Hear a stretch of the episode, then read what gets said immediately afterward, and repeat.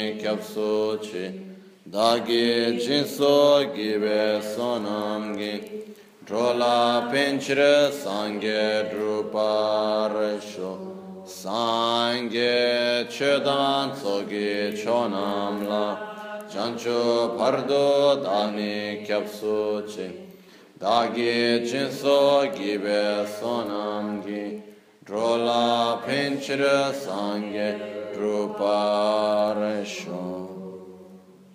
E nel Buddha, e nel Dharma, e nel Sangha tomo refugio hasta la l'illuminazione, con la práctica de la generosidad y de las otras perfecciones. Posso...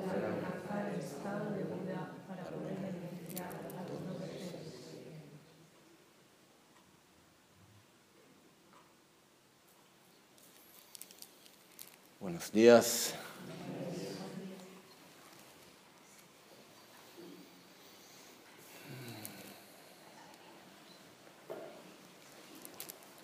Antes de todo, quiero decir que me hace mucho gusto estar acá, poder volver la última vez cuando fui a septiembre, algo así, ¿no? Cuando estuve acá la última vez.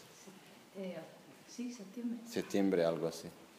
Eh, es siempre con mucha alegría que vuelvo acá en Almería. No consigo venir tantas veces como me gustaría, no me hace siempre mucho gusto al menos esta vez conseguí volver antes del tiempo que la otra vez, ¿no? Que la otra vez se pasó mucho más tiempo. Em, una cosa,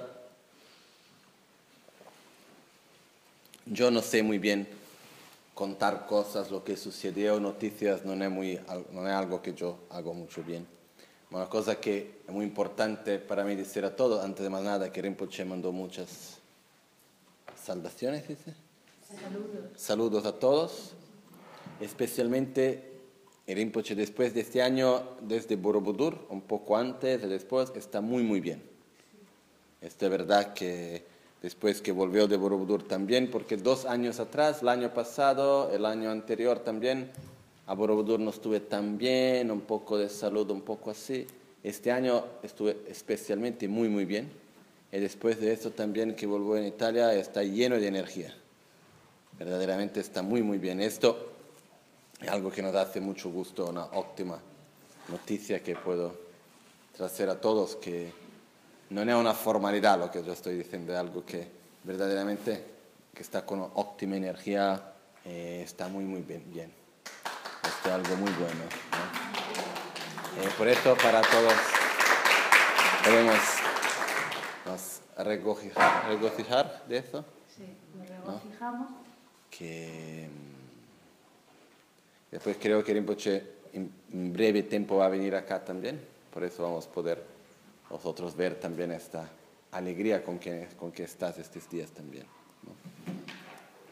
Muy bien, cuando hablamos antes de qué enseñanzas hacer esta vez, me, me, parece que hasta ya mucho tiempo que queríamos hacer la enseñanza sobre los 12 vínculos interdependientes, ¿no? María me decía algo como cuatro años. Eh, por eso hablé muy bien, vamos a hacer esta vez. Eh, yo preparé el texto en español, por eso podemos dar para quien, para todos.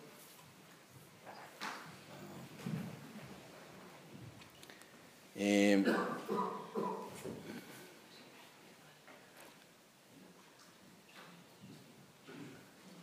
una cosa muy importante antes de entrar en los detalles sobre los 12 vínculos interdependientes, porque algo que necesita tiempo, por eso no quiero también perder tiempo con otras cosas, vamos directamente al punto. Después, si nos queda tiempo libre, podemos hablar de muchas otras cosas, mas antes de eso, vamos a hablar del punto principal. Algunas veces tenemos la sensación o el modo de nos relacionar que las prácticas del Dharma y las enseñanzas son algo que pueden estar en alguna forma un poco paralela a nuestra vida.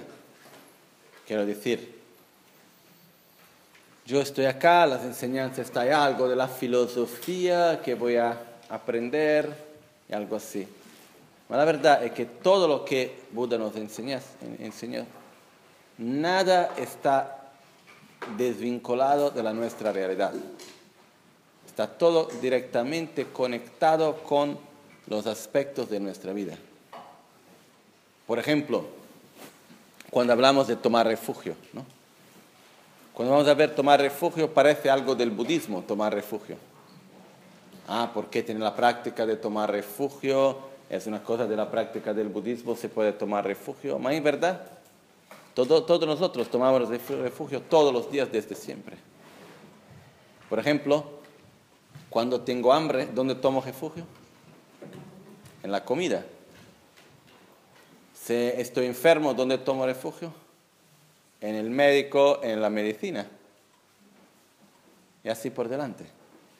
Por eso es una actitud normal para nosotros tomar refugio.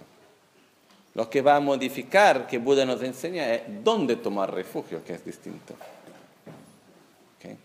Por eso también, cuando vamos a ver en tantos aspectos de las enseñanzas, el mismo son para las cuatro nobles verdades. No es algo de la filosofía budista específico. Es claro que son enseñanzas de Buda, por eso hace parte de la filosofía. Mas son cuatro cosas que todos nosotros nos tenemos una, ¿cómo se puede decir? Una percepción, un modo de entender, de nos relacionar, que Buda simplemente nos dice, mira, la forma como están haciendo no está bien. No es que tenemos que hacer algo nuevo. Por ejemplo, el sufrimiento. ¿Nosotros reconocemos la existencia del sufrimiento o no? Sí. Para nosotros, ¿el sufrimiento tiene una causa o no? Sí. ¿Creemos en una posibilidad de una, solución o no? Sí. ¿Intentemos hacer algo en todos los días para no sufrir? Sí. Todos nosotros lo hacemos, no importa dónde estamos, quién somos, etc. Todos nosotros hacemos algo para no sufrir. Intentamos reconocer de dónde viene nuestro sufrimiento y así por delante. Lo que sucede, pero Lo que sucede, pero, es que lo que nosotros vimos como el sufrimiento,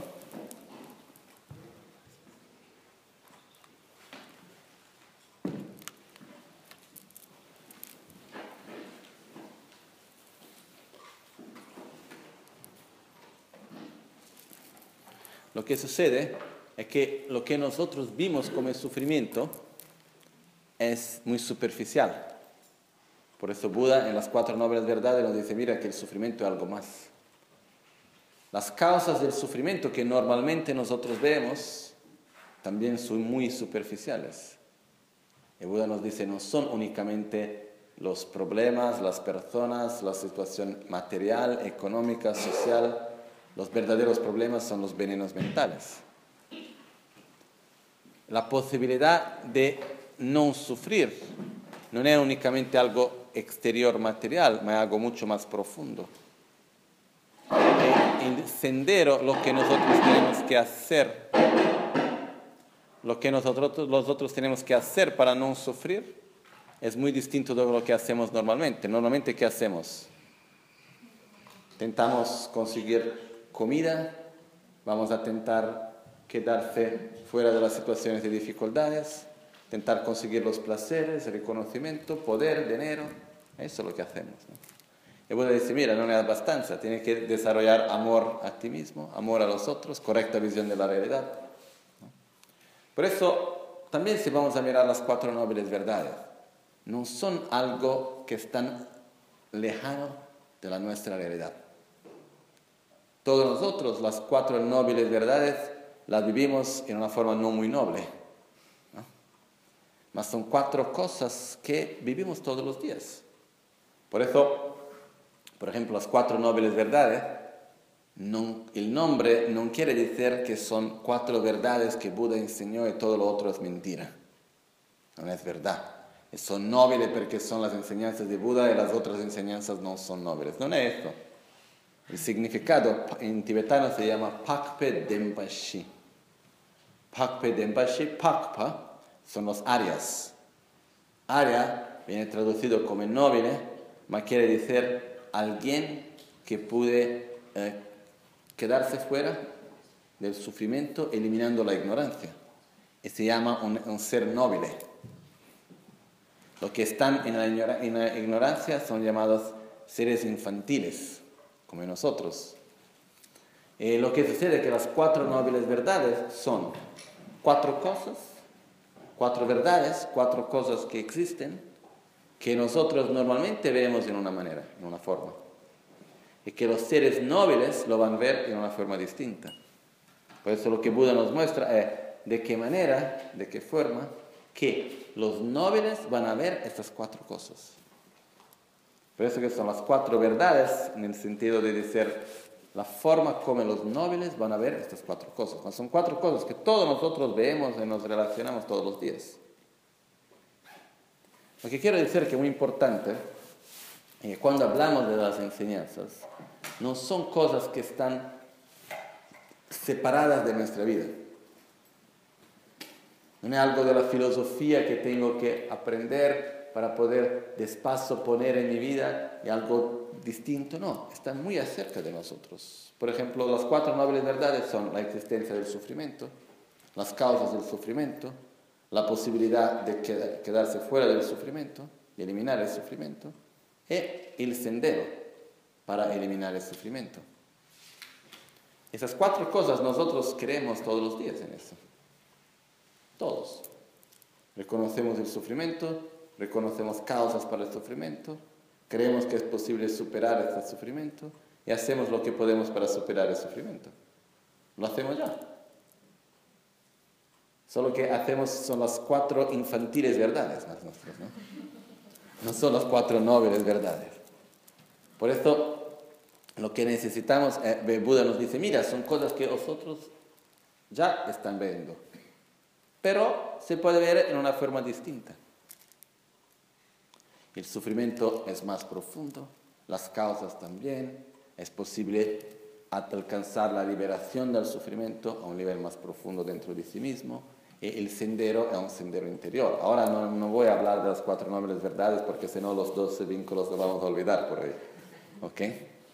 Ma esto para hacer un ejemplo que las enseñanzas no tenemos que ver como algo lejano de nosotros, de la nuestra realidad. Por ejemplo, los cinco Budas. ¿Qué son? No son, son seres sagrados que existen, sí, pero no son vistos como algo que está fuera de nosotros al quien vamos a pedir algo. ¿Qué son? Son los nuestros cinco agregados, las nuestras cinco aspectos de la nuestra mente, que se desarrolladas se llaman las cinco sabidurías, más son nuestro potencial desarrollado a su máximo, las nuestras, nuestras calidades desarrolladas a su máximo potencial. Estos son los cinco Budas. Por eso, cuando miramos a los cinco Budas, lo que estamos viendo es como una reflexión, ¿sí? Una, una, una, reflexión, un reflejo de nosotros en el futuro. El día que yo voy a desarrollar mis calidades, ¿qué voy a hacer? Ah, mira, puede ser como Amoghasiddhi, Radhasambhava, Akshobhya, Amitabha, Vairochana, Vajradhara y así por delante. Por eso están hablando de nuestras calidades, de nuestro potencial. Todas las calidades que podemos ver en un Buda están directamente conectadas con aspectos que tenemos nosotros en ese momento. Por eso que todas las enseñanzas se puede dividir en tres partes. Funcionan que existe la parte que se llama en tibetano Shilam Dresum. Shi quiere decir la base, Lam el sendero, Drebu el resultado. Por esto antes tengo que conocer la base. La base son los recursos que tengo. Este cuerpo, la mente y todo lo demás. El resultado es qué puedo hacer con este cuerpo, con esta mente, con los recursos que tengo, que puedo transformar, dónde puedo llegar. El sendero es lo que tengo que hacer para llegar a ese resultado. Por eso nunca se va a hablar de un resultado que no está directamente conectado con la base. Esto es muy importante. Porque si no, tenemos la tendencia de pensar que la iluminación o algo así la liberación del samsara, las realizaciones, son cosas que están directamente desconectadas de nosotros. Y no existe ninguna calidad sagrada que no está directamente conectada con la base. Que la base que es nuestro cuerpo, la nuestra mente, la realidad en la cual vivimos hoy. Eh, esto es algo verdaderamente muy importante de comprender. Por eso, ahora cuando vamos a ver los 12 vínculos interdependientes, hablamos de la base antes de más nada. Vamos a hablar de la base de la realidad en la cual nosotros vivimos, que es muy importante entender. Muy importante entender dónde estoy, quién soy, qué calidades tengo, qué potencial tengo, cómo funciona el mundo donde estoy. Es muy importante, porque si no, lo que sucede es que muchas veces hablamos de samsara, ¿no? Ah, porque no me quiero más quedar en ese samsara. Ah, pues en Buda Dharma Sangha tomo refugio hasta la iluminación, mas si yo no sé qué es samsara, ¿cómo puedo saber qué es la iluminación? Y para entender bien el samsara necesitamos entender los 12 vínculos interdependientes. Sin una comprensión de los 12 vínculos interdependientes no podemos verdaderamente comprender el samsara. Sin comprender el samsara no podemos ni siquiera tomar refugio en la forma más correcta. Porque si yo quiero, dice, quedarme fuera, se puede decir, no quedarme fuera, salir. salir si yo me quiero salir de una, de del samsara, ¿cómo puedo querer salirme del samsara si no sé qué es el samsara? Necesito entender, comprender, primero intelectualmente, más después para poder sentir en más profundo de nosotros. ¿Ok? Por esto, los 12 vínculos interdependientes son muy importantes en la comprensión. Una cosa que a mí me gusta mucho del budismo es que en una forma distinta de la nuestra forma occidental de aprender. En Occidente tenemos una forma muy lineal de aprender las cosas. Por eso, primera cosa, segunda cosa, tercera cosa, y así vamos adelante. Cuando llegué a la quinta no tengo que repetir la primera. En el Oriente, en especial en el budismo, no es así por nada. No se aprende y no se practica en una forma lineal, sino en una forma como una espiral dice espiral? Como una espiral. En espiral, si tú vas a mirar de arriba, parece que estás siempre en el mismo lugar. Si mira de lado, va a ver que despacio, despacio va a llegar más arriba. Va a salir. Por eso vamos a repetir las mismas cosas miles de veces. Y parece que estamos haciendo el mismo, pero en verdad no es verdad. Porque estamos despacio, despacio, saliendo. Por eso, por ejemplo, cuando vamos a hablar del tomar refugio, se habla esto muchas y muchas veces. Y parece algunas veces que están hablando del mismo, pero no es verdad. Porque despacio se va a tener una comprensión más profunda. ¿Okay? Por eso, hoy vamos a, hoy mañana, viendo los dos vínculos, estoy seguro que vamos a tener una comprensión del samsara más profunda. No es algo mucho placeroso. ¿eh? Es la verdad. ¿Ah? Placentero. Placentero, no es algo mucho placentero. Pero es muy importante, muy bueno de saber. Em,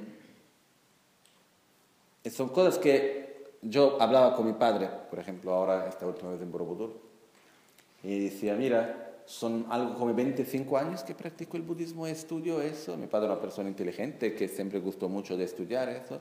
Está diciendo, después de 25 años estoy, creo, de estar comprendiendo las cosas más básicas.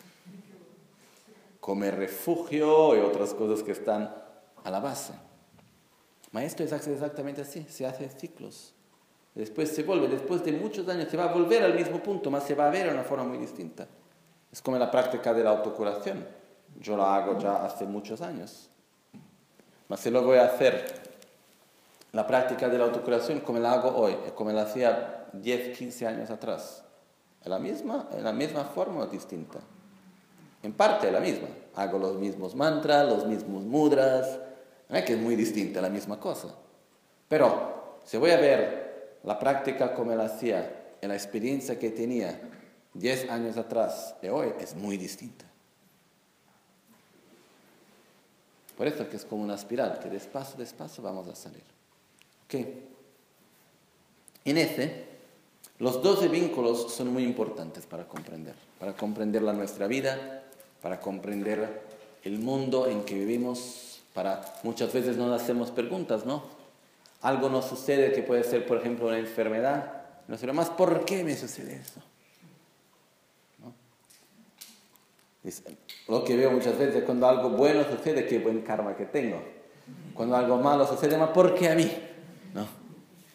Ma lo que sucede es que con los 12 vínculos nos va a ayudar a entender un poco mejor. Una otra cosa muy importante también es que tenemos algunas... Existe una grande dificultad del budismo en Occidente, que es la lengua. Porque las palabras, cuando se hacen las traducciones, nosotros usamos palabras que en la nuestra cultura quieren decir, tienen ya un su contexto, un su significado, que es pero distinto del significado que tiene en las lenguas originales, las palabras que habíamos traducido.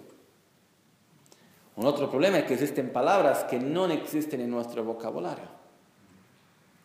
Intentamos traducir, pero la verdad es que no tenemos el concepto en nuestra cultura.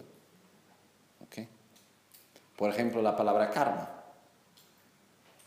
Literalmente la traducción existe, es acción.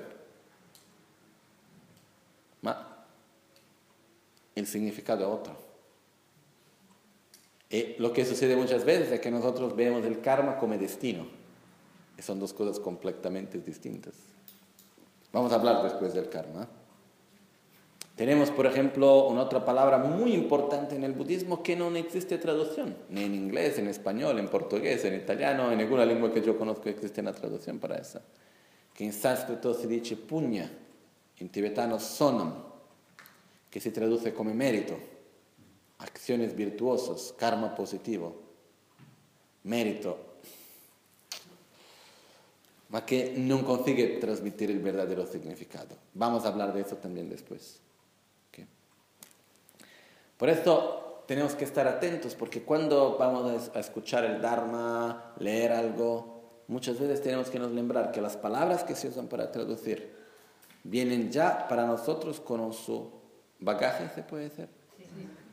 Bagaje de significado, que es distinto del significado que tenía originalmente, en la lengua original. Por eso lo que, voy, lo que yo lo que intento hacer es explicar el significado al de la palabra. Las palabras que tenemos, por ejemplo, para los 12 vínculos son en cualquier manera indicativas. No podemos nos apegar mucho a las palabras a intentar entender mejor el significado, que lo voy a intentar explicar para vosotros. ¿Ok? Muy bien, empezamos porque tenemos muchas cosas para ver. El texto que traje para vosotros es un texto difícil, a la forma como estuvo escrito. Nosotros nos vamos a basear principalmente en el diseño que se encuentra en página 4. ¿Ok?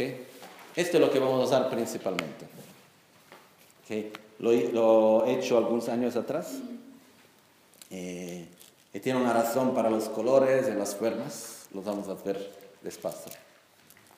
Ma yo acá puse un texto que son un texto del Amazon Kappa, que se llama La melodía de las eh, propuestas de la mente noble, Chiwal Haksam Rapkar, en tibetano. Es un texto del Amazon Kappa Amazon K puse preguntas eh, e dice algo así, mira, no importa de cuál tradición espiritual tú eres, de cuál tradición budista es, es Nimapa, Gelupa, Kargyupa, Sakyapa, no importa. Si sabes responder bien estas preguntas, estás practicando el Dharma bien. Y puse algunas preguntas. Eh, pidió que alguien que le pudieran dar respuestas a estas preguntas.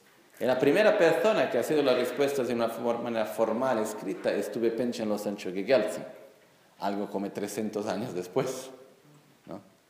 Son preguntas muy directas también de la Amazon Kappa, sobre la práctica en general, en especial sobre la correcta visión de la realidad. Y tiene un punto en cual la Amazon Kappa pone algunas preguntas sobre los 12 vínculos interdependentes. Y nos pone a entender lo que tenemos que entender es saber sobre los 12 vínculos interdependentes. Por eso en este texto lo que tenemos son la pregunta del Amazon Kappa y la respuesta de Penchelo Sancho Gelsen. Que ahora voy a leer la pregunta. Después de explicar vamos a leer las respuestas. Porque si leemos ahora es difícil de entender. ¿Ok? Es difícil de entender en tibetano, en inglés, en español, porque necesita de una base. Por eso vamos a explicar todo, después vamos a ver el texto y así vamos a ver que es más fácil. Me quería comenzar por el texto del Amazon Kappa. Por eso dice, ñame choque que abotzón cabo chimbotzebe, tribo la asa rapcale. Yo er, he recibido estas enseñanzas en Tíbet, el abate de Tashilumpo, por eso que en el linaje de ese este texto también. Okay.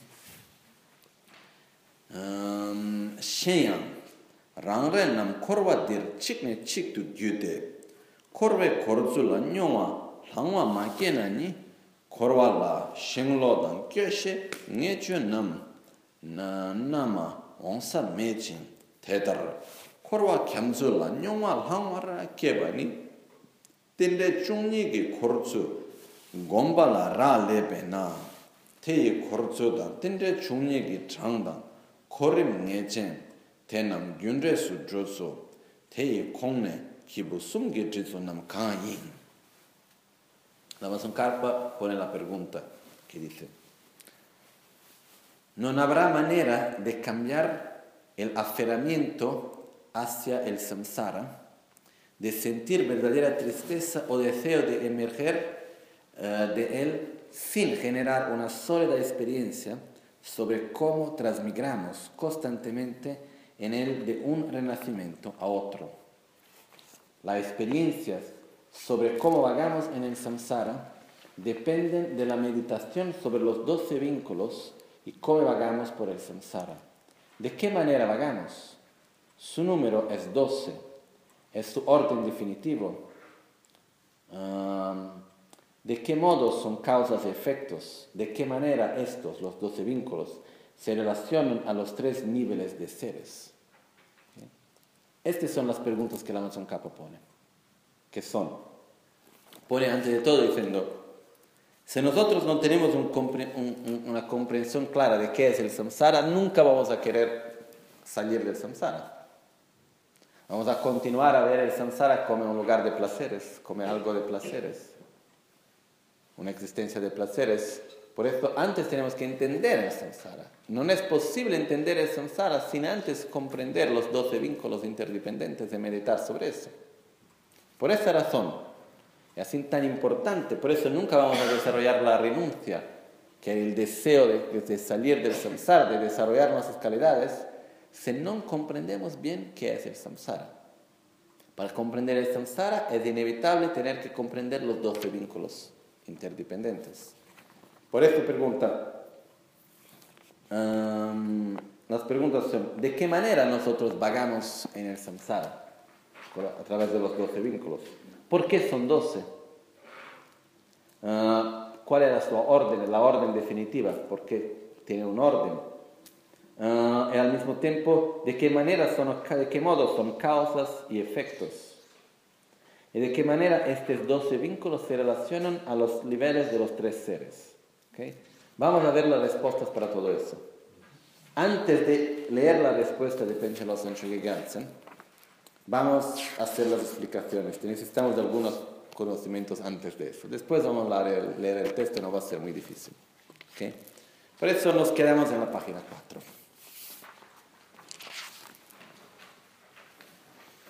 Muy bien. Los 12 vínculos interdependientes um, se relacionan en distintas maneras. Antes de ver la forma en la cual se están a relacionar con la interdependencia que existe entre los vínculos, la manera en la cual son interdependientes, tenemos que ver antes de más nada los 12 vínculos, cuáles son. ¿Ok? Por eso vamos a ver uno por uno, sin entrar en muchos detalles, porque si no, podemos quedar días a hablar de esto. ¿Ok? Por eso, los 12 son Marikpa, ignorancia, Duce, formación kármica, Namprasheba, conciencia, Mindan Suk, nombre y forma, Kieche Druk, los seis, los seis sentidos, Rekpa, contacto, Sorwa, sensación, Sepa, avidez, Lempa, aferramiento, Sipa, existencia, Kiewa, nacimiento, gashi, envejecimiento, enfermedad y muerte. Estos son los doce vínculos. Vamos a empezar por el primero, que es la ignorancia. ¿Qué es ignorancia? El nombre que se da a ignorancia en sánscrito es avidya. A quiere decir non, una negación. Vid quiere decir ver, mirar. La palabra también que es la raíz para la palabra en latín videre, que viene antes del sánscrito, vid. Por eso vid quiere decir ver, avidya non ver. Por eso ignorancia literalmente quiere decir no poder ver algo. No, no soy consciente de algo, soy ignorante sobre eso. Cuando hablamos de la ignorancia como causa del sufrimiento, la ignorancia en el contexto de los 12 vínculos de interdependencias, esta ignorancia que hablamos acá, existe de dos tipos. Son dos tipos principales de ignorancia, porque yo puedo tener mil tipos de ignorancia. Yo soy ignorante sobre la biología, por ejemplo. Es un tipo de ignorancia que puede tener.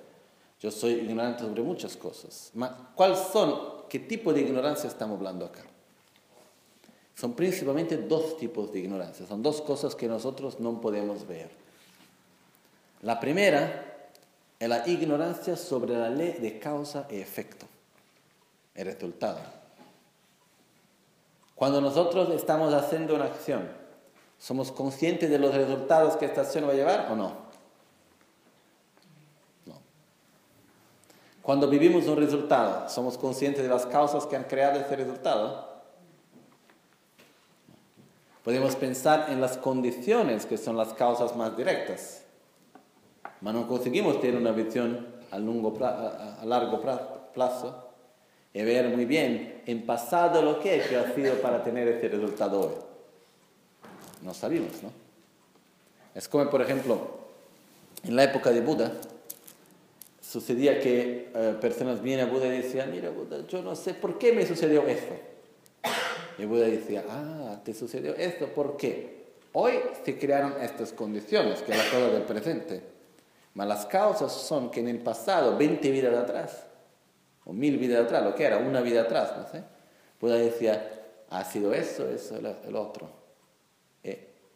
Por esa causa, hoy está experimentando este resultado. Nosotros no tenemos ese tipo de conocimiento, ese tipo de sabiduría. Cada vez que vivenciamos un resultado, no tenemos la mínima idea de por qué lo estamos viviendo. Y cuando hacemos algo también no tenemos conciencia verdadera de qué resultado nos va a traer. ¿Ok? Esto lo vemos y muchas veces cuando nos cuestionamos, ¿por qué me sucede eso? ¿Por qué causas y condiciones se crearon? ¿Cuáles son? Yo no sé. Esto es un tipo de ignorancia. A causa de este tipo de ignorancia, hacemos también muchas cosas como acciones negativas y no tenemos, no tenemos clareza en nuestra mente del tipo de resultado que nos van a traer. ¿no? Por ejemplo, la rabia. dice rabia, ¿no? Cuando nosotros estamos muy enfadados, eh, tenemos una actitud violenta, de violencia con el ambiente, eh, con la palabra, eh, con el cuerpo, ¿tenemos conciencia de los resultados negativos que van a traer o no? No. Tenemos conciencia de las cosas al momento, que son las condiciones. Y los resultados a largo plazo no sabemos cuáles son. Si nosotros podríamos ver con clareza los resultados de la rabia, por ejemplo, nunca más nos iríamos a rabiar. Soy seguro. Porque nos hace mucho, mucho mal. Y así existen muchas otras cosas también. Pero no teniendo conciencia de la ley de causa y efecto, vivimos siempre en una contradicción, porque vivimos pensando en el futuro y viviendo el pasado al mismo tiempo sin conciencia del futuro del pasado. Vivimos en el presente, mas sin conseguir hacer la conexión del presente con el pasado y del presente con el futuro. Por eso muchas veces vivimos en un presente desconectado del pasado y del futuro, o en un pasado desconectado del presente, o en un futuro desconectado del presente. Por esto, si me preguntan, ¿tú quieres haber una vida larga y con buena salud o no? ¿Cuál es la respuesta? Por supuesto, ¿no? Muy bien. ¿Hace todo lo necesario para tener una vida larga y en buena salud o no? ¿Comes de la forma correcta? ¿Hace el ejercicio? ¿Tiene una situación emocional equilibrada? ¿Hace lo que, lo sabes que tiene que hacer para tener una vida con una buena salud o no lo hace? La mayoría de nosotros no lo hacemos. ¿Por qué?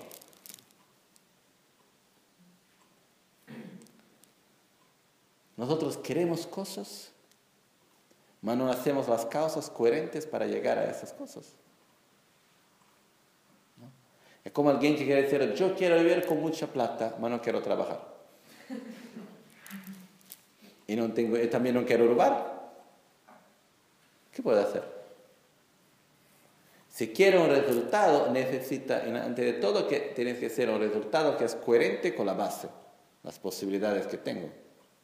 Y para poder obtener este resultado necesito hacer las cosas necesarias, el sendero. Pero no teniendo esta conciencia de causa y resultado, muchas veces queremos cosas y no hacemos lo necesario para obtener esas cosas. Nos lamentamos del presente, nos olvidando del pasado.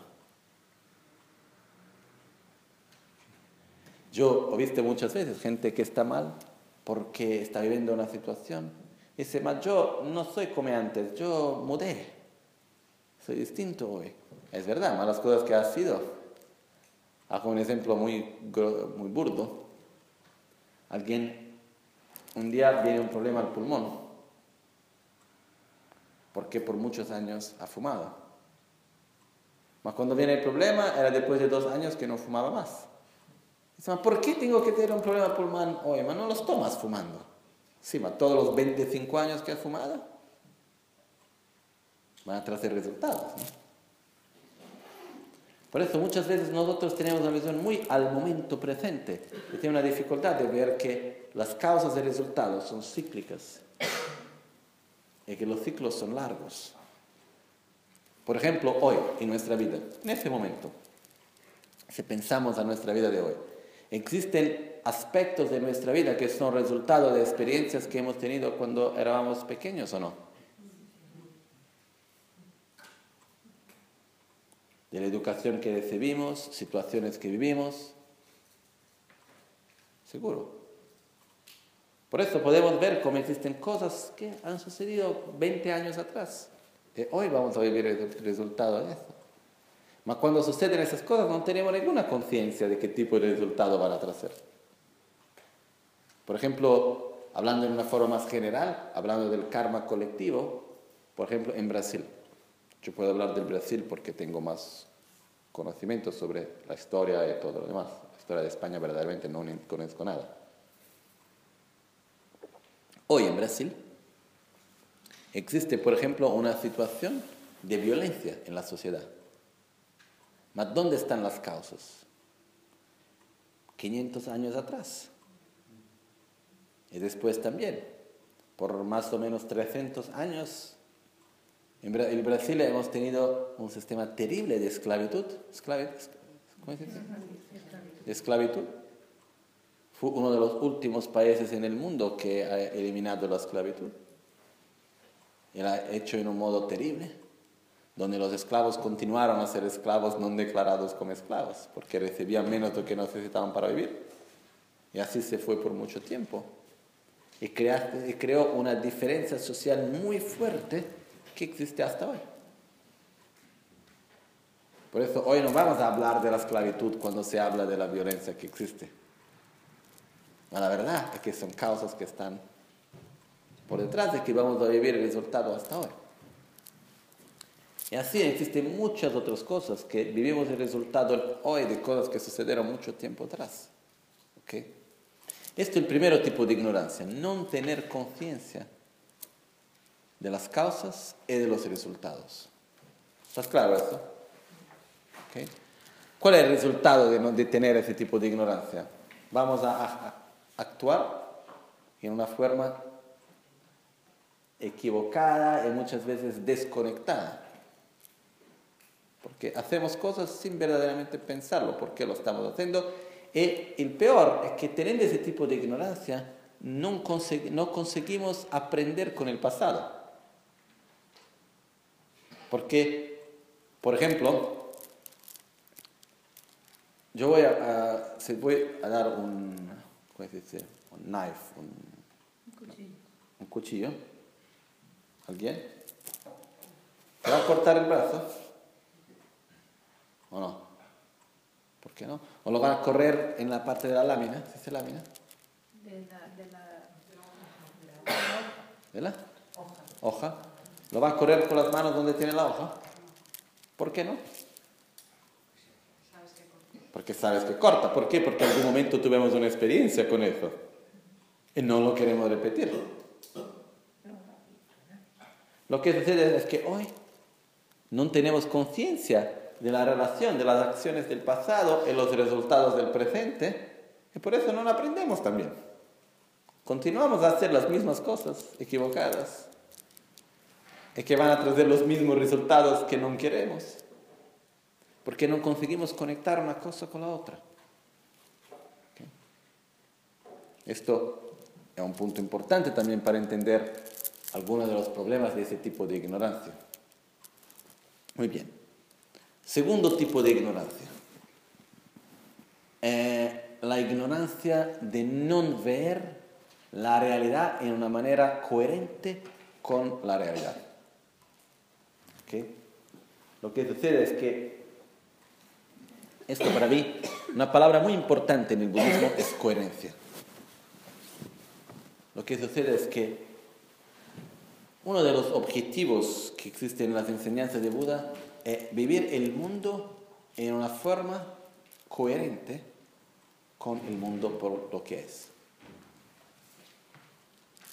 Eh, nosotros tenemos esta ignorancia que no somos por nada coherentes.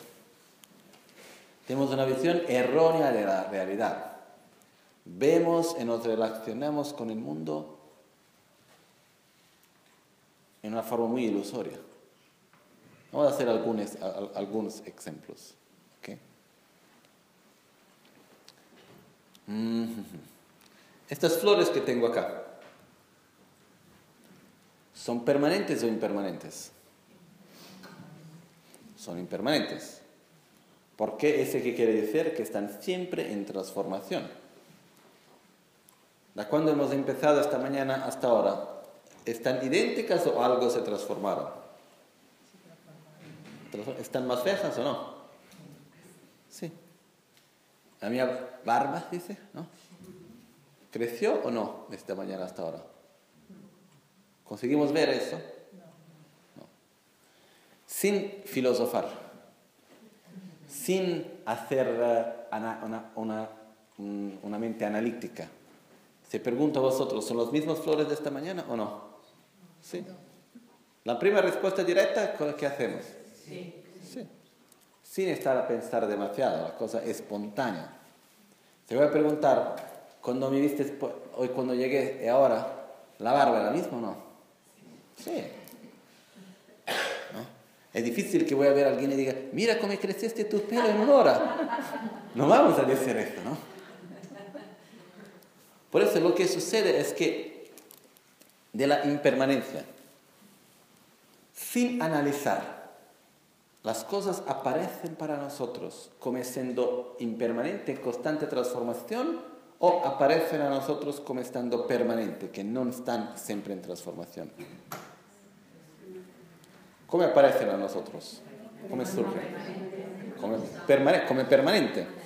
¿Okay? Cuando nos ponemos a analizar, a observar, ¿las cosas son permanentes o impermanentes?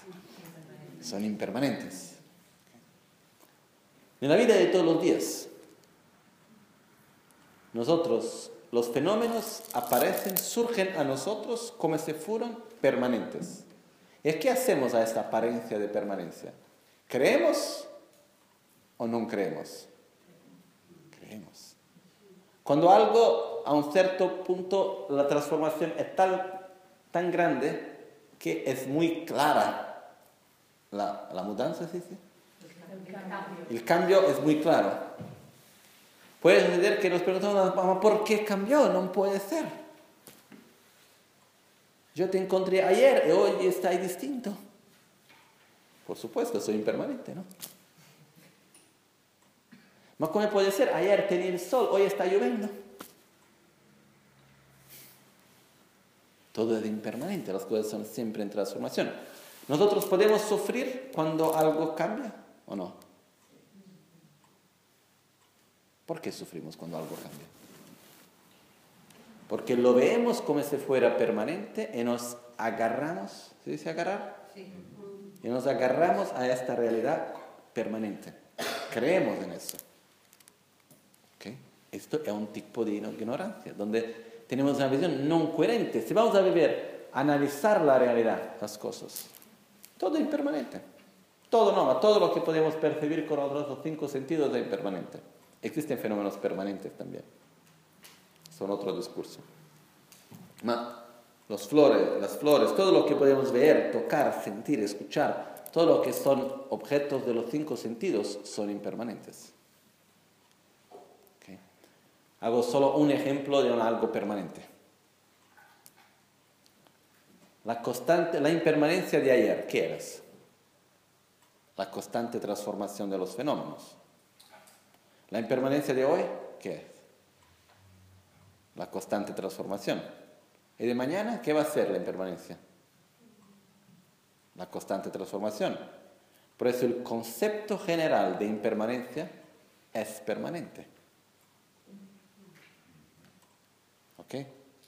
El concepto general de impermanencia no es que la impermanencia de ayer y la de hoy es un poco distinta. Es la misma. Por eso que dice el concepto general es permanente. Y así para mil otros conceptos generales que existen. Ahora no necesitamos hablar de esto. Yo tengo que tener un poco de cuidado, ¿sí? ¿no? Tengo que tener cuidado para no en los 12 vínculos hay muchos puntos donde podemos nos quedar y hablar de otros argumentos de después para volver. Es, no es difícil, el tiempo es muy... no tenemos tanto tiempo así. Por eso, la ignorancia de la visión equivocada de la realidad, que es decir, ver el mundo en una forma no coherente con lo que el mundo es. Por ejemplo, las cosas surgen a nosotros como si fueran permanentes y nosotros acreditamos, creemos en esto. ¿Es claro? ¿Ok? Otra cosa. Cuando vemos, por ejemplo, cuando escuchamos algo, yo estoy hablando esto ítalo portuñol, lo que hago, ¿qué es la comunicación verbal? Yo tengo un pensamiento, un sentimiento, un entendimiento. Y lo que intento hacer es transformar este pensamiento en sonidos que vosotros escuchan. A escuchar estos sonidos, lo que van a hacer, van a transformar en significados.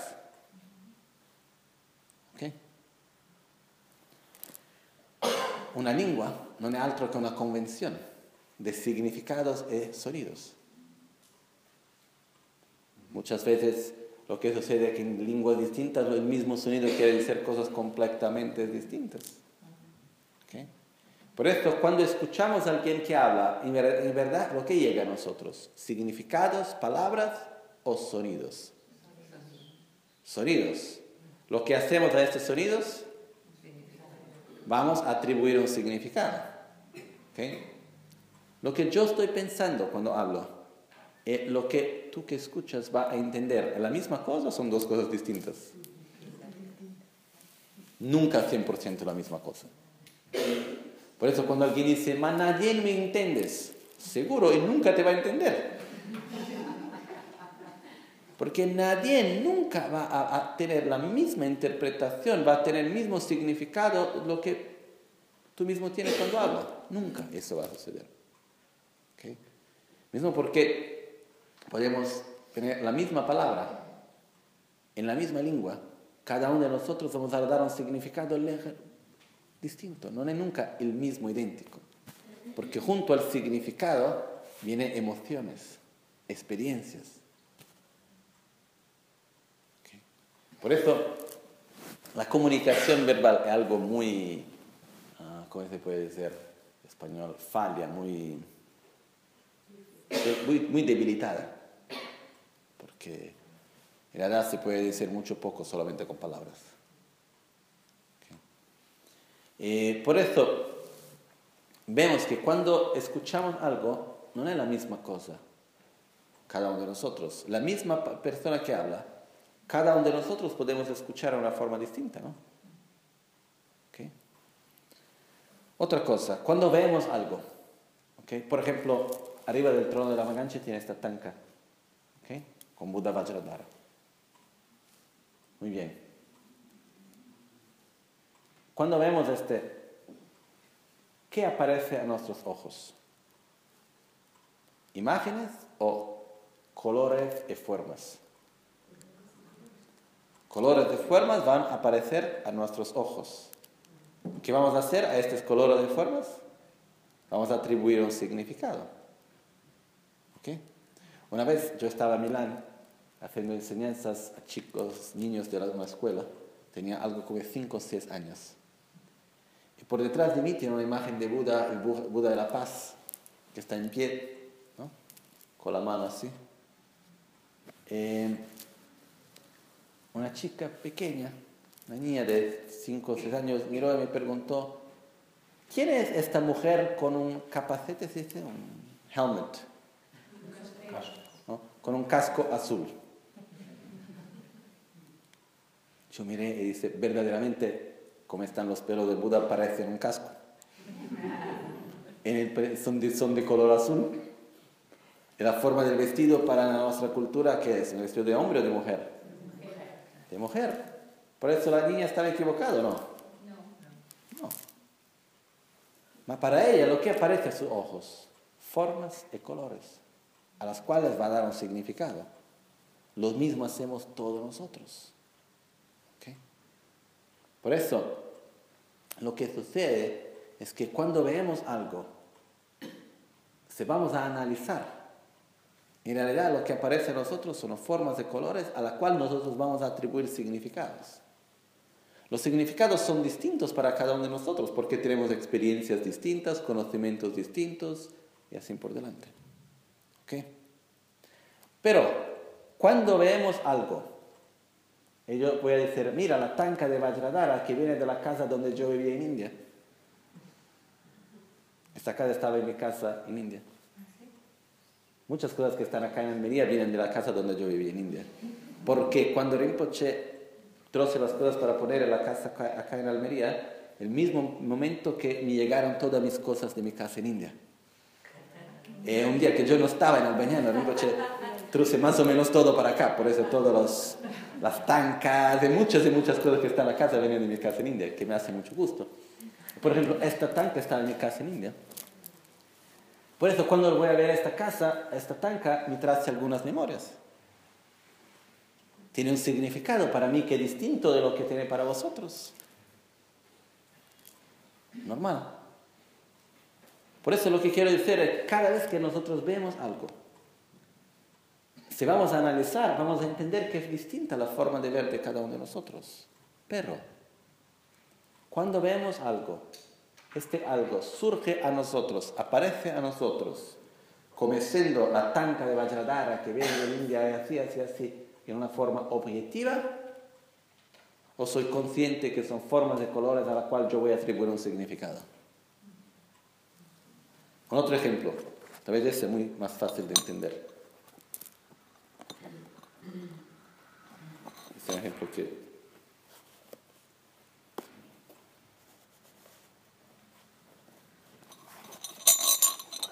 ¿Qué es eso? Una campana. Justo.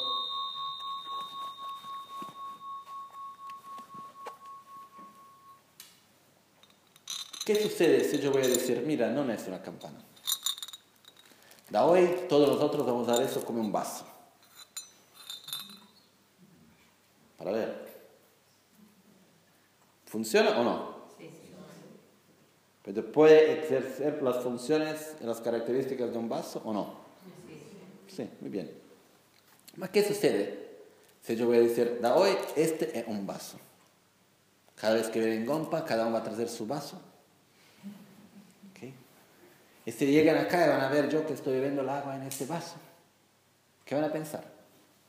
Mire el lama, qué cosa extraña, será una cosa tántrica distinta, que está bebiendo en la sorgente de la sabiduría. yo no sé qué van a pensar. O el lama está loco. ¿Ok? Mas se puede decir, mira, tienes que usar esto como vaso. Para nosotros, ¿qué es? ¿Una campana que se estamos usando como vaso o es un vaso? Una campana que estamos usando como vaso. ¿Ma por qué es una campana que estamos usando como vaso y no un vaso que usamos como campana? ¿Por qué? Por sus características, lama. No tiene base. Por ejemplo, lo que sucede es que la única razón para la cual este es una campana en un vaso es porque nosotros atribuimos este valor. Por ejemplo, pues yo conocí gente que tenía este objeto para poner para el papel en la, oficina. Un peso de papel. No es por nada un objeto sagrado. ¿no? Se puede usar para distintas formas. Pero lo que sucede es que cuando vemos este objeto, surge, aparece a nosotros como una campana ¿Por qué? Porque es una campana. Si cualquiera me va a preguntar, ¿por qué es una campana? Porque es una campana, qué pregunta más estúpida, ¿no? Sin analizar. Si empezamos a analizar y observar, vamos a ver que este objeto no existe como campana, sin que nosotros vamos a atribuir el significado campana. ¿Okay? Por eso, si yo voy a llamar de vaso, puede funcionar muy bien como un vaso, puede ser un vaso. Lo que va a suceder es que para mí es muy difícil ver este como vaso. ¿Por qué? Porque para mí aparece a mí, a mis ojos, aparece a mí mismo como una campana de forma intrínseca. No depende de mí mismo para hacer campana. Es una campana, que yo lo quiero, que no lo quiera, es una campana. Es así que aparece a mí. Por eso la dificultad que tenemos para entender que eso puede ser ver este como un vaso es que aparece a nosotros como campana y nosotros creemos que es una campana independientemente del observador, independientemente del nombre que nosotros vamos a dar. Esto, en otras palabras, se llama la apariencia de la existencia intrínseca y agarrarse a esta existencia intrínseca. Esto es la forma de ignorancia más profunda, que la raíz del samsara, cuando hablamos acá de ignorancia, en los 12 vínculos interdependientes, se queda para dos tipos de ignorancia. La ignorancia de no ver la ley de causa-efecto, pero principalmente la ignorancia de no ver la realidad de los fenómenos como interdependentes. No conseguir ver que las cosas son interdependentes porque depende de causa y condiciones, que el primer nivel de ignorancia, ignorancia para interdependencia más burda. No ver que las cosas dependen de sus partes para existir como son. Más importante, no ver que los fenómenos para existir así como nosotros los vemos dependen de su base de imputación, que son sus partes, y el nombre que se va a dar, la imputación del nombre, el valor que nosotros vamos a atribuir. Cuando yo dije antes que podemos quedarse muchas horas sobre los 12 vínculos, es porque este solo argumento podemos pasar días hablando de eso. ¿Okay? Mas en pocas palabras es que la realidad, sin analizar, está todo bien. Sin analizar, esto es una campana. No tiene ningún problema con eso. Si nos empezamos a analizar y vamos a procurar dónde está la campana que existe independientemente del observador del nombre campana, no la podemos encontrar. Un otro ejemplo, vamos a correr algo, vamos a ver. Cuando vamos a escribir algo, ¿ok? Podemos correr acá. Acá está escrito los 12 vínculos interdependientes. ¿no? Y vamos a ver la primera letra, que es la L. ¿Se dice L? la L. ¿Por qué es una L?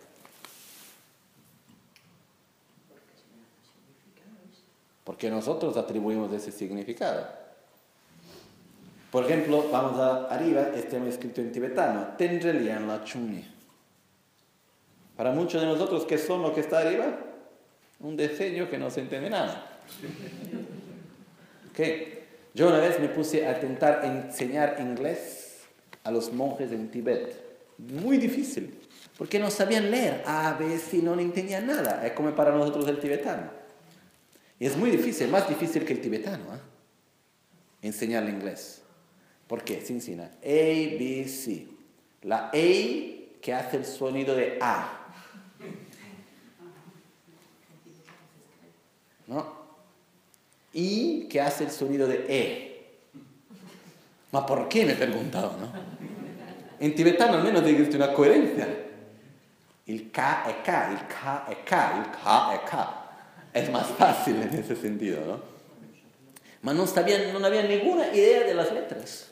Por eso tenía que enseñar. Esta letra sí quiere decir A, esta es la B y así por delante. Que son convenciones. Pero lo que sucede es que nosotros cuando vemos la letra, la L o S, los, tenemos clareza que es algo para nosotros, aparece como la, la, la, escrita los 12 vínculos interdependientes.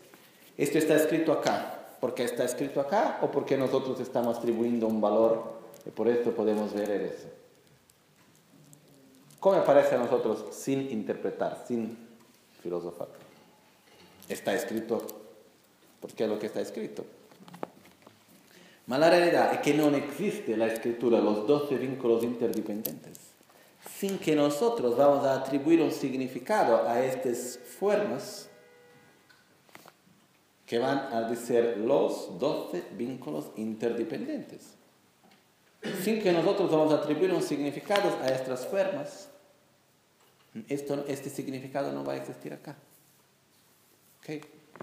Es la misma cosa que uh, existen símbolos de formas que unos pueden entender y los otros no. Porque tenemos la comprensión, vamos a atribuir un significado, no. Por eso, lo que quiero decir es que aparece a nosotros como si fuera de existencia propia.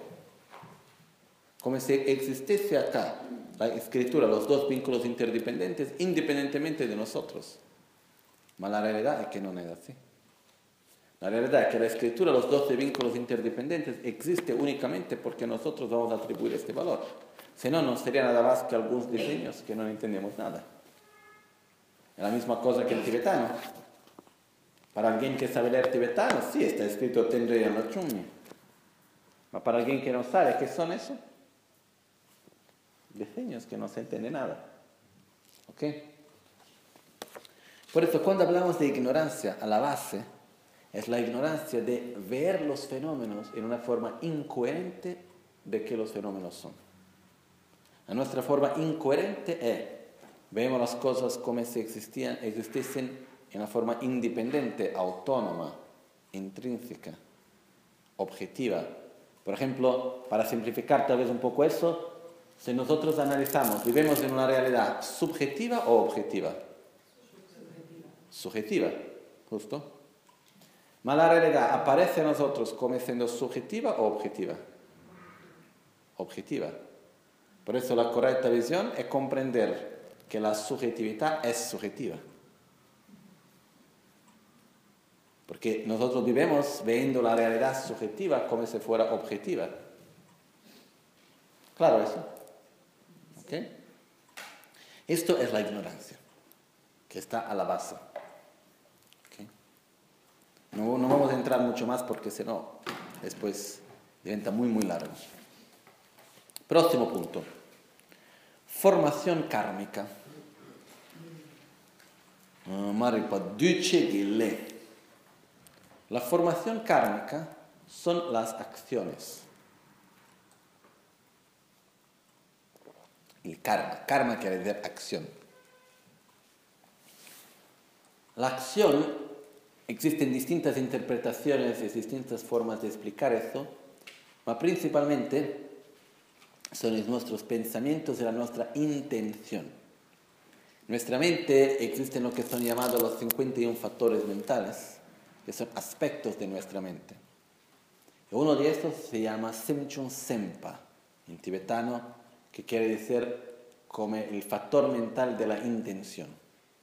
¿Okay? Y acá, ¿qué sucede? El karma, la acción. La parte que va a determinar la nuestra acción, que la acción existe de cuerpo, palabra y mente, lo que determina principalmente la acción es la intención que tenemos, profunda dentro de nosotros. Pero no es que el karma es únicamente mental, existe también la acción física y la acción verbal. Por ejemplo, vamos a decir que yo me encuentro en una casa muy alta, eh, estoy en cocina, y junto a mí, a mí tiene muchos niños, que estoy mostrando cómo se hace una torta al chocolate. ¿Okay? Estoy haciendo algo en cocina, mostrando esto. En un cierto momento sucede que el forno eléctrico empieza a pegar fuego. Empieza a quemarse, a incendiarse. Y tengo, la puerta de la cocina está cerrada y comienza a salir un humo muy tóxico que para los chicos es muy peligroso no quiero que nadie se haga mal, por eso lo que hago, voy a correr este forno que está pegando, se está incendiando y lo voy a lanzar por la ventana. ¿Okay? ¿Por qué lo he hecho? Porque él quería ayudar a los chicos, no quería, quería proteger los, los niños de algo muy peligroso. Pero, como acción, ¿una acción positiva o negativa? Positiva, ¿por qué? Porque lo estoy intentando salvar la vida de esos niños, correcto. Pero que un hombre que estaba pasando abajo. Él le cayó sobre la cabeza y murió. La pregunta es, mi acción de matar, ¿maté a alguien o no? ¿Tenía la intención de matar? ¿Tenía la conciencia que estaba matando? ¿Me maté o no maté? Sí. Por eso, ¿soy responsable o no soy responsable? Soy responsable muy distintamente que se lo tenía sido con la intención. La acción no es completa. Para que la acción sea completa necesita la intención y la conciencia. Pero no es porque no tiene la, la atención que no lo ha sido, que no lo ha hecho. Claro. Por eso el karma, la acción, es principalmente del mental, de la intención que ponemos. Es lo que da más, la más grande fuerza a la acción. Pero la acción física es acción. Crea una interdependencia. Por eso acá, cuando hablamos de formaciones kármicas, se habla de las nuestras acciones. ¿okay? Las nuestras acciones que hacemos con rabia, con envidia, con celos, con miedo, con amor, con compasión, con generosidad. Y eso son la parte que va a formar junto la nuestra acción, la parte de nuestro carácter, de nuestra persona, que va a junto formar las nuestras acciones. Esto es lo que va junto con la nuestra intención. La nuestra intención es lo que quiero hacer específico. Y junto a eso podemos tener rabia, podemos tener enfado, podemos tener celos, podemos tener miedo, amor, compasión, generosidad, muchos sentimientos que van juntos, que van a ayudar a sostener nuestra intención también. Y todo eso se encuentra en lo que se llama acá formación kármica, el momento de la acción, donde hacemos algo. Por eso la acción, que normalmente lo llamamos de karma, se encuentra en los 12 vínculos en lo que se llama formación kármica, que es el segundo. Por eso da la ignorancia, hacemos acciones. Las acciones son de cuerpo, palabra y mente, pero principalmente son la intención con la cual hacemos las cosas. Que algo muy profundo, es algo no conceptual. Puede suceder que tenemos una intención conceptual, pero en verdad tenemos una intención más profunda distinta que intentamos decir a nosotros mismos, no, lo hago esto por esa razón, pero en verdad no es así. Sucede, ¿no? ¿Cuál es la intención que hace la acción? La intención más profunda. Por eso no es posible, ¿cómo se puede ser? Enganar, ¿sí? sí? Engañar. No es posible engañar a nos mismos, el karma. Porque lo va a seguir nuestras intenciones más profundas. Algunas veces podemos tentar engañar a nos mismos, pero nunca vamos a conseguir engañar el karma. Porque va a seguir nuestras intenciones más profundas. Esto se encuentra en formación kármica. Tercer punto, conciencia. La conciencia existe en dos momentos. Conciencia es la mente. En general tenemos seis tipos de conciencias, que son la conciencia de la mente, la conciencia visiva, la conciencia olfativa, la conciencia auditiva, la conciencia pues, del gusto y la conciencia táctil. táctil ¿ok?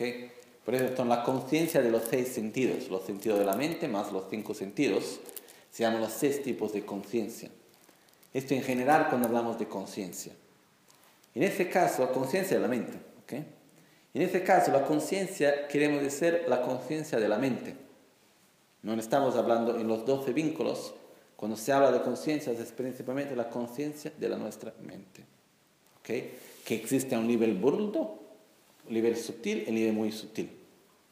Y principalmente hablamos acá también del nivel más sutil, que va de una vida a la otra. Imaginamos la conciencia para entender en ese contexto, todo lo que estamos viendo ahora en el contexto del 12 vínculos. Que las mismas palabras en otros contextos tienen explicaciones un poco distintas. Imaginamos como un, el terreno donde se va a plantar. ¿no? La tierra donde se va a plantar. La tierra es importante, existen dos momentos de la misma tierra. Existe el momento donde yo voy a plantar la, semi- la semilla, el momento que voy a coger los frutos, coger los frutos. En la misma tierra, en dos momentos distintos. ¿ok? Por esto, de la misma forma, cuando hacemos una acción, esta acción va a como plantar una semilla en nuestra conciencia. ¿ok? En esta misma conciencia se va a manifestar el resultado de esta semilla. ¿Cuándo van a tener todas las condiciones? Como si tengo una tierra, le voy a plantar en esa tierra muchas semillas. ¿Cuándo va a tener la agua, el sol y todo? Se va a desarrollar, crecer y va a dar sus frutos. Como una planta que puede dar eh, cualquier fruto que sea. La tierra es la misma tierra en dos momentos distintos. ¿ok? Por eso la conciencia en los 12 vínculos existe en dos momentos. En el momento de la causa y en el momento del resultado. El momento de la causa es la mente donde se va a poner la impronta, ¿se impronta? La impronta de la acción que hemos nacido antes que la formación kármica. Por esto, cada vez que hacemos algo, se queda en nuestra mente una impronta de esta acción, como una semilla que se va a plantar. plantar. Claro, eso. Cada vez todo lo que vemos, todo lo que escuchamos, todo lo que hacemos, se queda en nosotros una memoria, como la semilla que se va a plantar. Existe un momento en el cual vamos a experimentar el resultado de esta semilla, de esta acción que hemos hecho en el pasado. Y este momento el momento del resultado. ¿Dónde surge esta semilla, este resultado? En la misma conciencia. ¿Ok? Por eso cuando hablamos acá de conciencia existen dos momentos, el momento de la causa y en el momento del resultado. ¿Claro? Bien. Nombre y forma. Nombre y forma quiere decir mente y cuerpo. Nombre se quiere decir la nuestra mente, que son nombre y forma hablan de los cinco agregados, que son el agregado de la forma, el agregado de la, sensación, del discernimiento, de los factores composicionales y de la conciencia. ¿ok? Estos cinco agregados se llaman nombre y forma, que en otras palabras son una realidad psicofísica. ¿Okay? Cuando el resultado de una acción se manifiesta, se manifiesta en una realidad psicofísica. Por eso, acá, cuando hablamos de nombre y forma, para facilitar un poco, podemos entender que es una realidad psicofísica. Quiero decir algo importante antes de continuar. Se puede leer e entender los 12 vínculos en distintas maneras. ¿Formas o maneras? Igual, ok. Se puede entender e estudiar, leer los 12 vínculos interdependientes en distintas formas. Una, que es la clásica, es directamente en relación con el proceso de muerte y renacimiento. ¿Okay? Que vamos a ver también. En otra forma, es en relación al karma en general, al samsara en general, que es más rara de ver ese tipo de explicación. Pero a mí, yo creo que es más importante antes ver el sistema de los 12 vínculos en general en relación al karma, las acciones, para después entender el proceso de muerte y renacimiento. ¿Okay? Por eso, cada vez que vivimos un resultado, por ejemplo, una enfermedad, cuando me quedo enfermo, el resultado de algo que ha sido en pasado. ¿En qué forma se manifiesta la enfermedad? En una realidad psicofísica, que se llama nombre y forma. Cuando tenemos aquí nombre y forma, es una realidad psicofísica. Por eso el resultado de algo que ha sido en pasado, que se manifiesta en una forma de una enfermedad, esta enfermedad tiene sus aspectos físicos y mentales. Eso se va a llamar nombre y forma. Voy a llegar en un lugar que me gusta mucho. Por ejemplo, ayer llegué y vi el mar, me hace mucho gusto ver el mar. El resultado de algo que ha sido en pasado. ¿De qué forma se manifiesta esta experiencia? En una realidad psicofísica. Cuerpo y mente. Esta realidad psicofísica se llama nombre y forma. Por eso el forma quiere decir el cuerpo nombre es la mente. ¿Ok? Claro eso. Como podemos ver, el color se cambió. No es más el mismo, ¿no? Primero tenemos el amarillo, este es el uh, naranja, ¿sí? El color naranja, que habla que hace ya, ya una fase distinta. Después vamos a ver entender mejor los colores y las formas, ¿ok? Próximo. Los seis sentidos. ¿Los seis sentidos cuáles son? Visión, olfato, audición, gusto, tacto y mente. ¿Okay? Estos son los seis sentidos. Muy bien, esto es fácil. El sentido de la mente, muy bien, el sentido de la visión percibe la forma. El sentido de la audición percibe el sonido el sentido del olfato percibe el odor, uh, el sentido del gusto percibe el sabor, el sentido del tacto el tacto, el sentido de la mente las imágenes mentales. ¿Okay? El sentido de la mente tiene como objeto de percepción las imágenes mentales, que pueden ser ideas, memorias y todo lo demás que se puede, la palabra más correcta filosóficamente de la traducción en tibetano de imágenes mentales, imagen mental es una traducción que lo creé yo, porque me hace más simples para explicar, más se llaman significados generalizados, Tunchi en tibetano, Tunchi. En vez de imágenes mentales, la palabra en tibetano se llama Tunchi, Tun quiere decir significado, Chi quiere decir general un significado general, generalizado. Eso es la palabra más correcta. Para facilitar, a mí, me gusta llamar de imágenes mentales. Después de eso tenemos el contacto. El contacto es muy importante de entender. El contacto es la unión de tres cosas. Objeto sensorial, poder sensorial y conciencia sensorial. Por ejemplo, tenemos la forma, los ojos y la conciencia visiva. Sin estas tres partes no podemos entender. Por favor. ¿Has dicho objeto sensorial, poder sensorial y conciencia sensorial o he entendido? Sí, justo. Tenemos el objeto sensorial, que son forma, uh, sonido, odor, gusto, tacto e imágenes mentales. ¿Ok? Después tenemos los seis sentidos, que se llama poder sensorial. El poder sensorial es algo físico.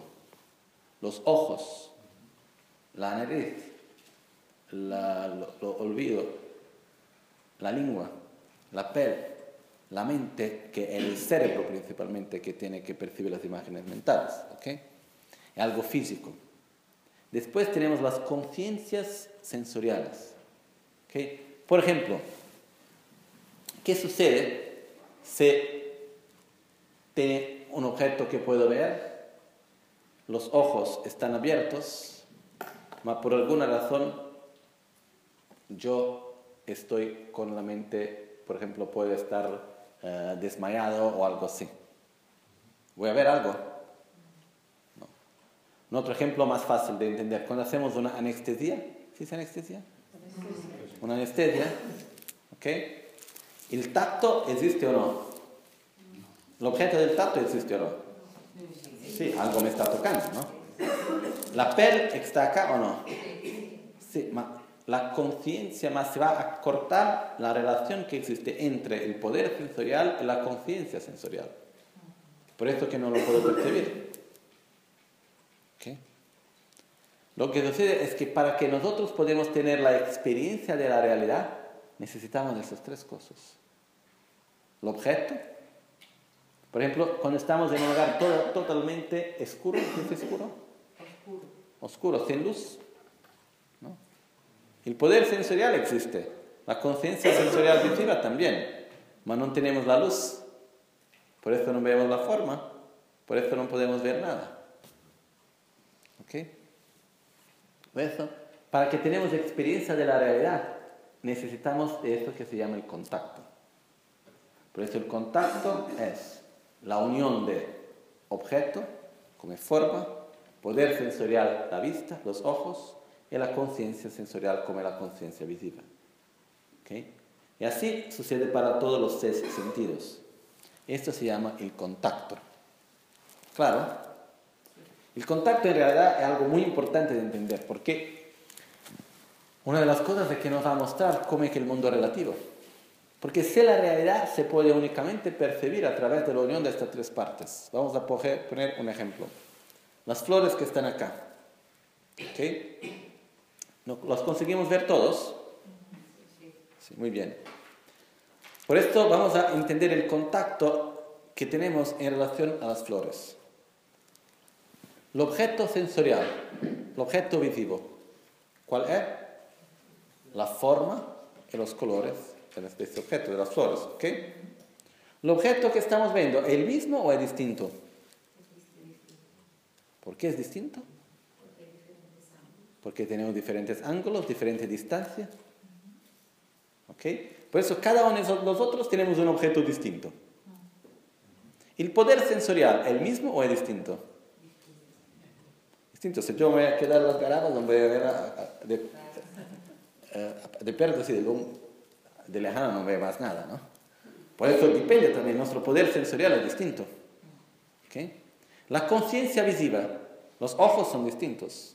¿La conciencia visiva es la misma o es distinta?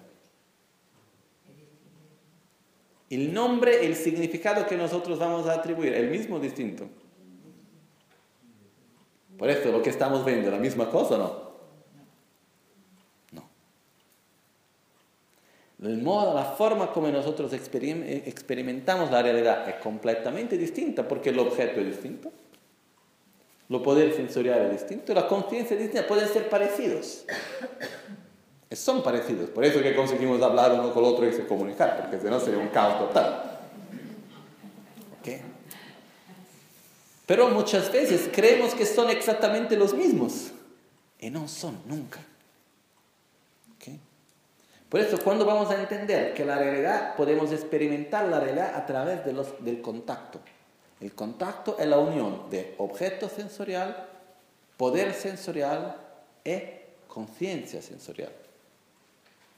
¿Está claro? Muy bien. Esto se llama contacto.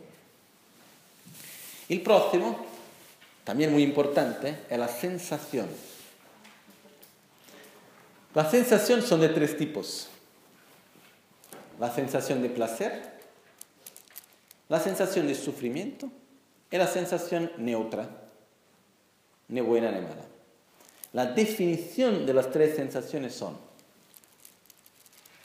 todo lo que experimentamos y queremos que continúe y que no se queda, que no termine, es una sensación de placer. Todo lo que experimentamos y queremos que termine el cuanto antes y que no vuelva más, es una sensación de sufrimiento. Todo lo que experimentamos y no tenemos ninguna diferencia si continúe o no, es una sensación neutra. ¿Se entiendes? ¿Ok? Por eso la sensación lo podemos llamar en muchas formas. Placer, felicidad, lo que queremos.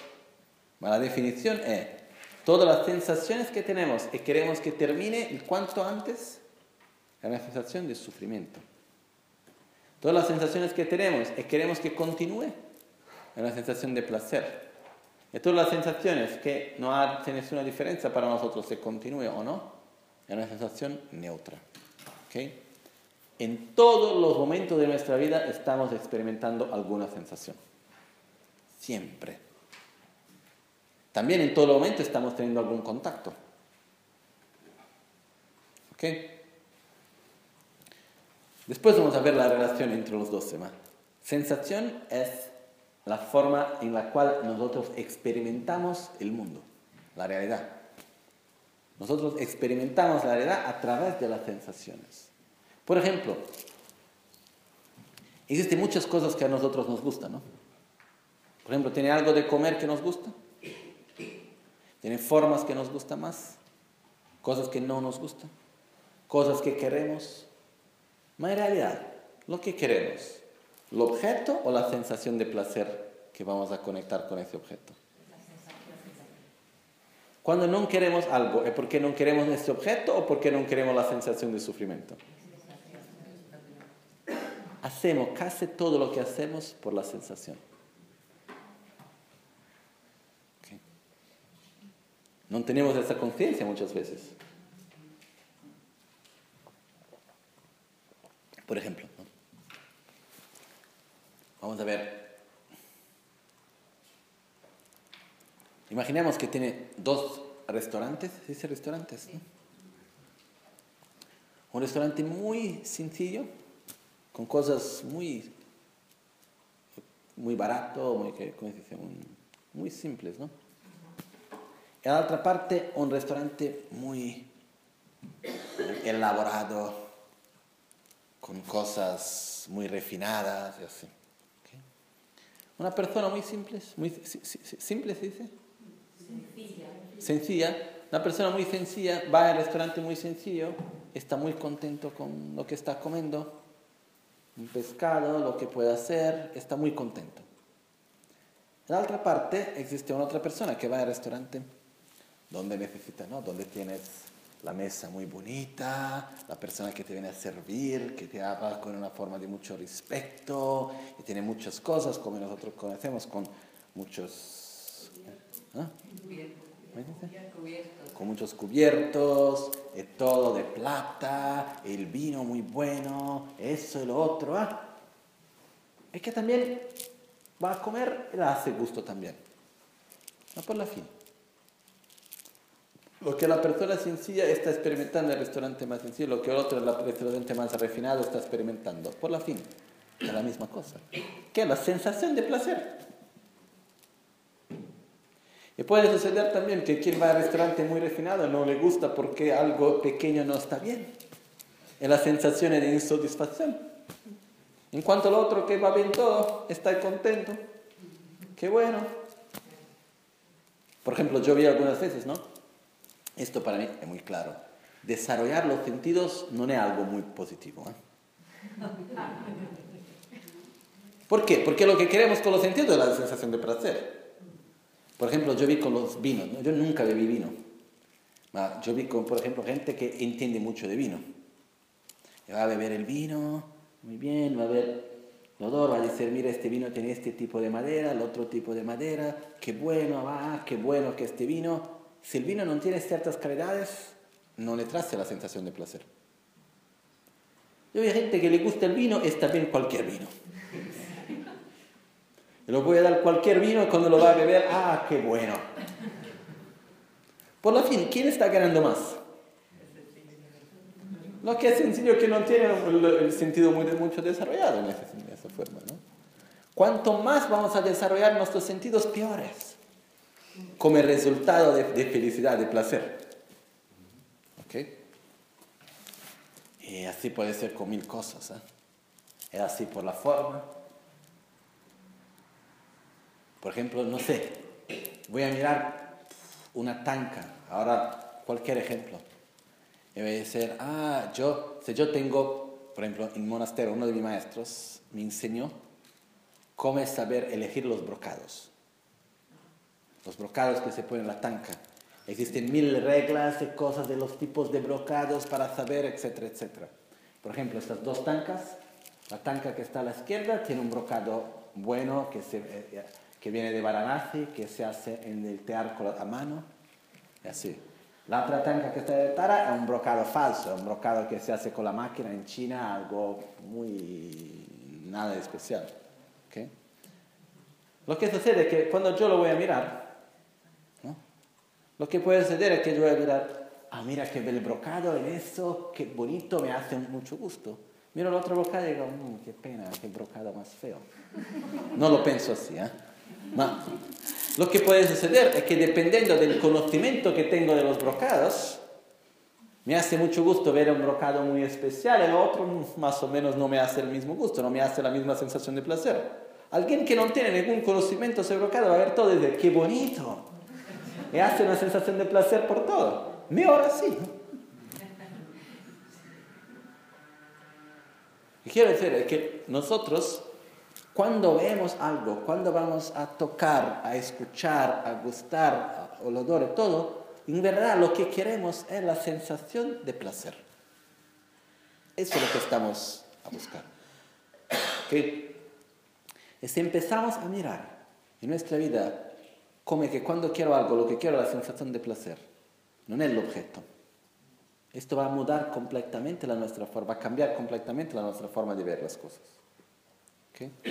Por eso acá, cuando hablamos de sensación, la sensación es algo muy importante.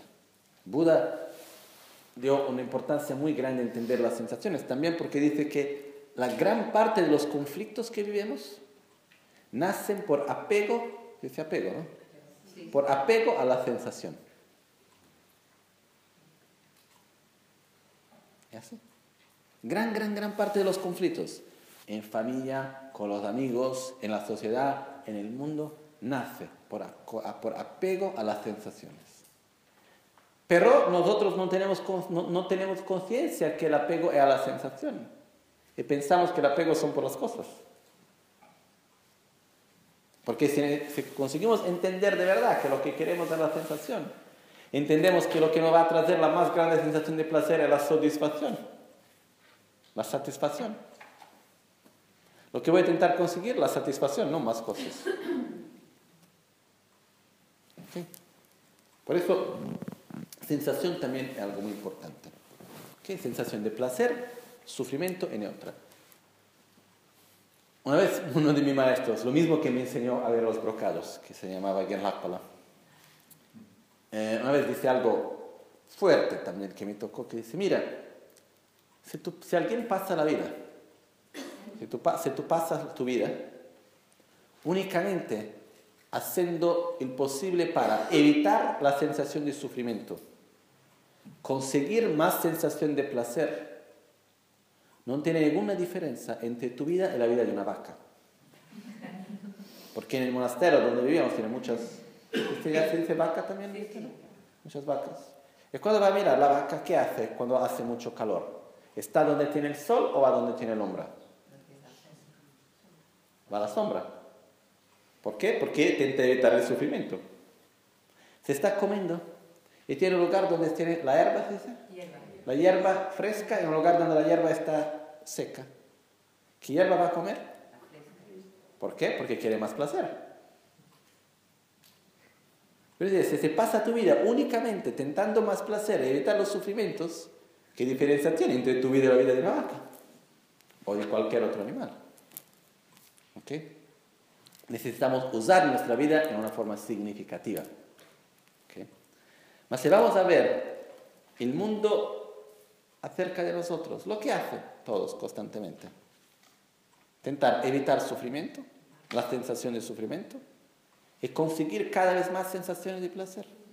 ¿no? Yo una vez estaba hablando con chicos pequeños, que en Italia muchas veces hablo con los niños de las escuelas, que vienen al centro, yo voy a la escuela también.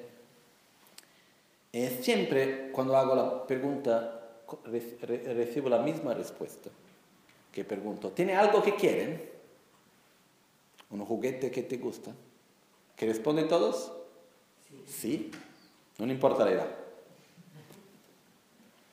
Y después te pregunto, ¿sucede, ¿alguna vez sucedió en vuestro cumpleaños o Natal, Navidad, algo así, que consiguieran los juguetes que querían? Todos sí. ¿Cómo estuvieron? ¿Felices o tristes? Felices.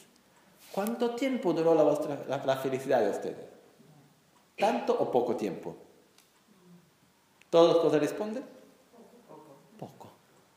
¿Los juguetes los tienen ahora? Sí. ¿Lo hace feliz como antes? No. ¿Quieren otro? Sí. ¿Cuánto tiempo va a ser feliz el otro juguete? ¿Tanto o poco tiempo? Mm, poco. Todos nosotros lo sabemos de cuando estamos pequeños. Pero lo que sucede es que en cuanto vamos a crecer, estamos siempre a cambiar los juguetes sin cambiar el juego. ¿Juego se dice? El juego. No conocemos otro juego. Por eso lo que hacemos siempre, antes empezamos con los juguetes cuando somos pequeños, después vamos a tentar los placeres, después el poder, el dinero, la casa, el coche, el barco, el avión, lo que es. Me acuerdo, una vez era con un amigo que tiene mucha plata y se encontraba junto con su avión particular. Y me dice, cuando estábamos para salir en avión, y me dice, ¿sabes? Y me dice en inglés, The only difference between big and small boys is the size of their toys. La única diferencia que existe entre los niños grandes y pequeños son cuánto grandes son sus juguetes. Pero la verdad es que durante la vida estamos siempre a cambiar cosas para intentarnos hacer feliz. En vez de entender que tenemos que cambiar, cambiar el juego. ¿Okay? Por esto... ¿Ah? No, esto no es la impermanencia. Esto es la ilusión que la felicidad puede venir de cosas materiales. El problema no está en las cosas materiales. El problema está que estas cosas no pueden sustentar nuestra felicidad. Por ejemplo, tengo mucha sed. ¿Qué voy a hacer para eliminar ese sufrimiento? Bebo agua. Empiezo a beber agua. Muy bien. ¿Qué sensación me va a traer? ¿Placer o sufrimiento? Placer. Me gusta el placer, justo. ¿Qué quiero? ¿Que el placer continúe o que termine? Continúe. Por esto voy a continuar a beber agua. Continuo, continuo, continuo, continuo, continuo. Después de un litro, dos litros de agua, ¿qué sucede? ¿Me va a continuar a sostener el placer o me va a generar sufrimiento? Sufrimiento. Así es con todas las cosas materiales con todos los placeres sensoriales, con la nuestra imagen. No existe nada de eso que puede sustentar. Pero el problema no está en la agua. El problema está que yo pienso que la agua puede me hacer feliz. ¿Ok? Pero todo eso para decir que las sensaciones es un punto muy importante en nuestra vida. Y tenemos que aprender a dar un poco menos de importancia, a saber usar mejor eso, a no quedarnos esclavos en ese sentido. ¿Ok? Después vamos a ver mejor también. Es claro que es, que es sensación, ¿no? Vamos a los próximos, que son un poco más difíciles. Después de eso tenemos el próximo que se llama cepa y después lempa. que acá existen distintas formas de traducir. ¿ok?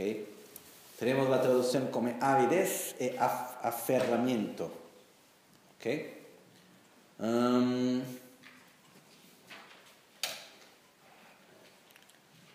ok, tenemos avidez, aferramiento, sepa, lempa, y pues después tenemos sipa, que se va a traducir como existencia. La avidez, en italiano existe una palabra que se llama brahma. Brahma es una palabra que a mí me gusta como traducción. Yo no sé en español avidez muy bien lo que quiere decir, ¿ok?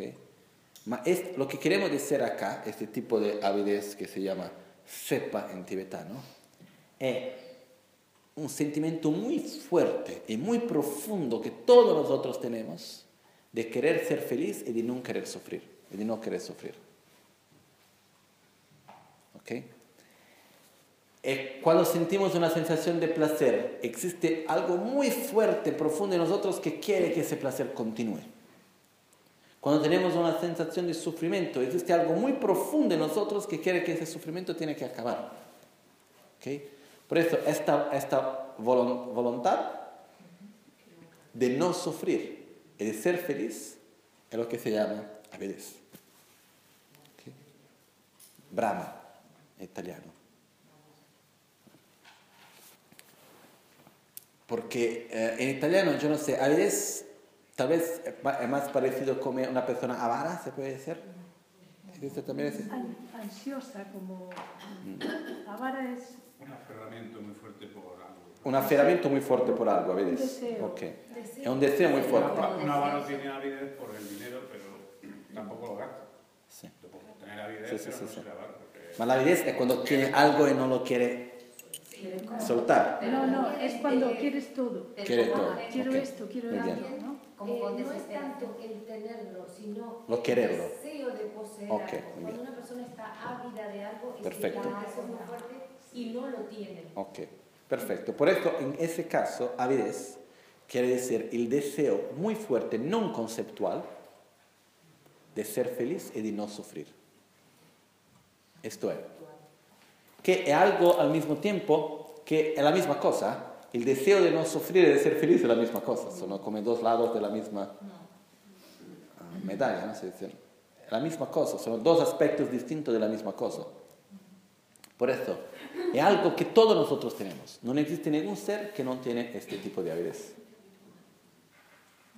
Es lo que tenemos todos nosotros, siempre. Todo lo que hacemos, lo hacemos por esa avidez también estar acá hoy. También hacer la práctica del Dharma. Se empieza a hacer la práctica del Dharma, ¿por qué? Porque queremos ser felices, porque no queremos sufrir. Después se va a desarrollar la bodichita, el amor por los otros, va después. Pero cuando se empieza, es porque queremos ser felices, porque no queremos sufrir. Por esto, no importa lo que hacemos en nuestra vida, si vamos a dedicar la vida a la política, si vamos a dedicar la vida a la ciencia, si vamos a dedicar la vida al deporte, a la arte, a no hacer nada, a la religión, a la meditación, al placer, no importa lo que hacemos, todos, en todo el mundo, lo hacemos porque tenemos esta avidez. Lo que la fuerza que nos hace, que nos lleva a hacer todo lo que hacemos, es la avidez de ser feliz y de no sufrir. esta antes esta voluntad, este deseo, este profundo, espontáneo deseo de no sufrir y de ser feliz, que es la misma cosa. ¿no? Y esto es algo que igual para todos nosotros, no importa. Es muy importante también entender eso, que en todo lo que hacemos podemos correr personas muy distintas, que hacen cosas completamente diferentes, distintas. ¿Por qué lo hacen? Porque quieren ser felices y no quieren sufrir. Está conectado con la sensación. Cada vez que tengo una sensación de placer, quiero que continúe. Cada vez que tengo una sensación de sufrimiento, quiero que, se, que termine. ¿Ok? Por esto se llama avidez. Sepa. Lo próximo, lempa, atacamiento o aferramiento. El aferramiento, voy a decir el significado en ese contexto, después me pueden decir si la palabra en español lo consigue dar bien el significado o no. Una vez que siento el deseo de ser feliz o de no sufrir, voy a direccionar mis acciones o voy a proyectar en qué, qué cosa me puede hacer feliz o qué cosa me puede eliminar el sufrimiento. Y me voy a aferrar a eso. El aferramiento es cuando voy a decir a mí mismo, no quiero sufrir, por eso necesito comer. Por eso quiero estar lejano de una situación. Por eso quiero estar cerca de mi gurú. Por eso voy a dormir. Por eso, no sé, lo que sea. Donde eh, el, proyectar la, nuestra felicidad o proyectar la eliminación de nuestro sufrimiento en algo. Vamos a correr el deseo de ser felices, de no sufrir, y vamos a direccionar. Esto vamos a nos aferrar en algo. Este es un punto muy importante de los 12 vínculos. Después vamos a entender mejor por qué. Es uno de los puntos donde se encuentra nuestra libertad. nuestra libertad, libre arbitrio, se encuentra en los 12 vínculos principalmente acá. En los otros no tenemos mucha libertad. Acá sí. Porque tengo una sensación de sufrimiento, no la quiero.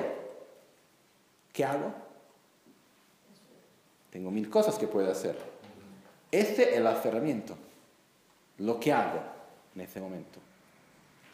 Quiero, si quiero tener la sensación de placer. ¿Lo que hago para tener la sensación de placer? El aferramiento. ¿Dónde me voy a aferrar?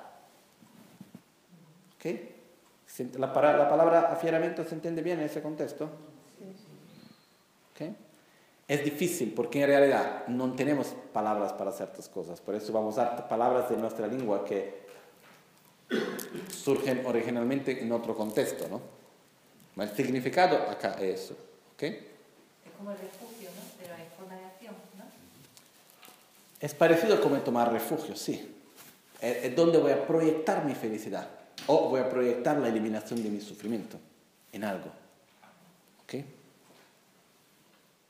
Esto lo llamamos de aferramiento. Muy bien. El próximo, el décimo, el más difícil de entender. Sipa, en tibetano, que se traduce como existencia. Que la traducción literalmente es correcta, pero es difícil de entender también en tibetano, ¿eh? el concepto.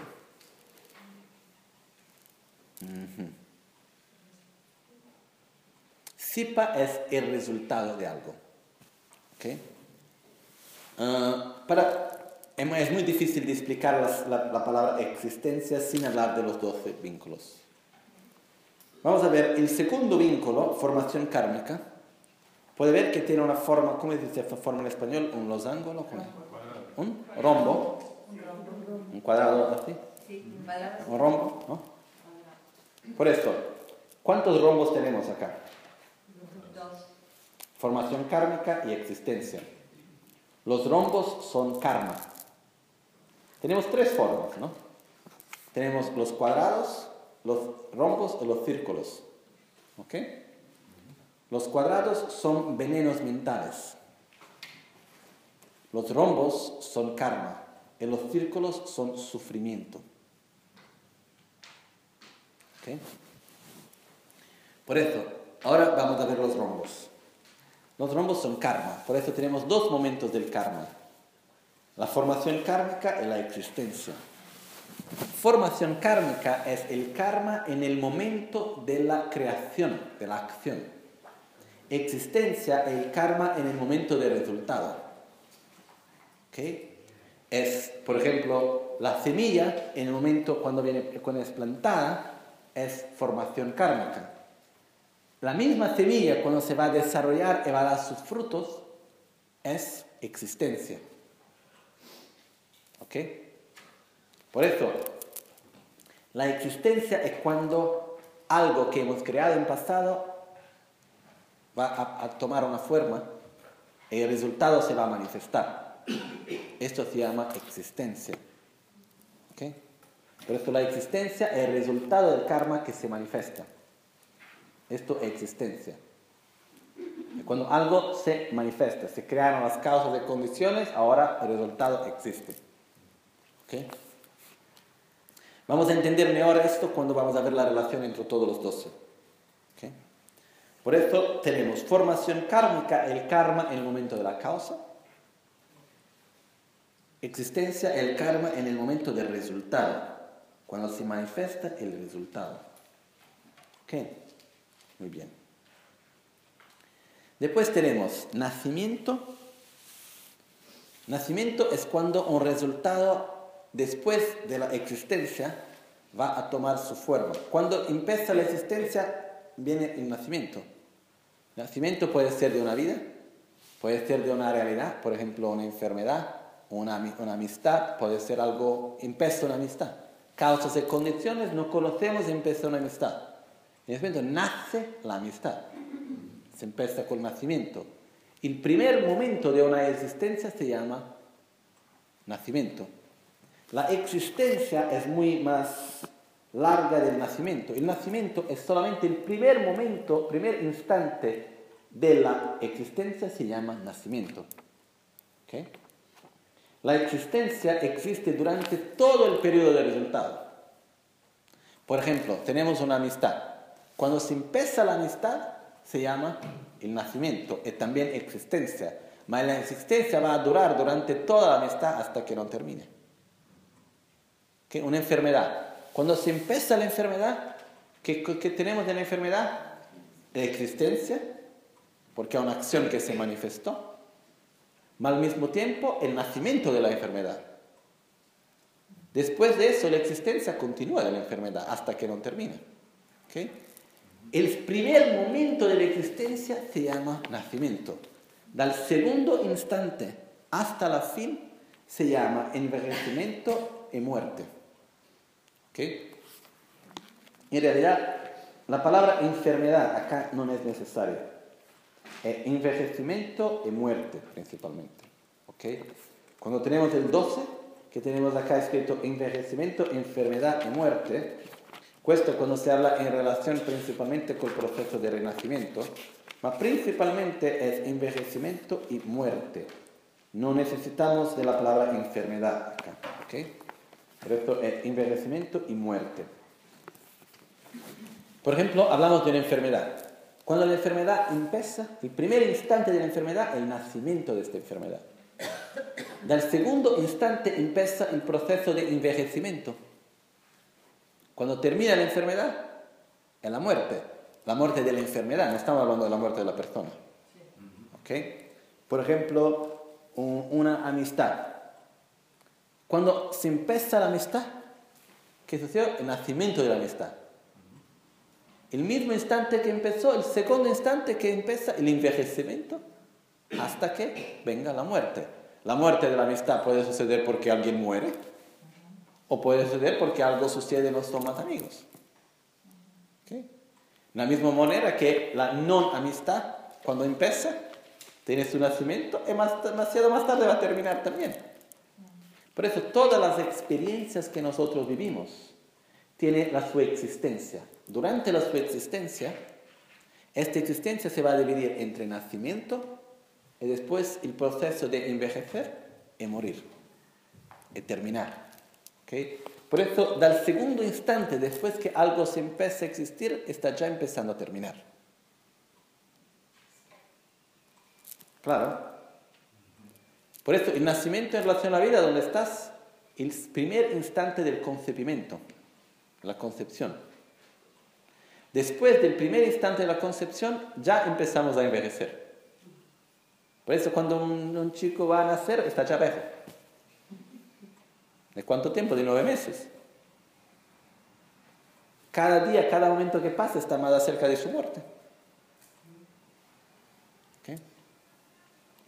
Por esto, Vamos a ver los de nacimiento, envejecimiento y muerte. La existencia, se habla de distintos tipos de existencia. Por ejemplo, se habla de la existencia durante la vida, la existencia de la muerte, la existencia del bardo. Kesi, chisi, parsi, se llama en tibetano. Ma lo que sucede es que la existencia es cuando un resultado se manifiesta.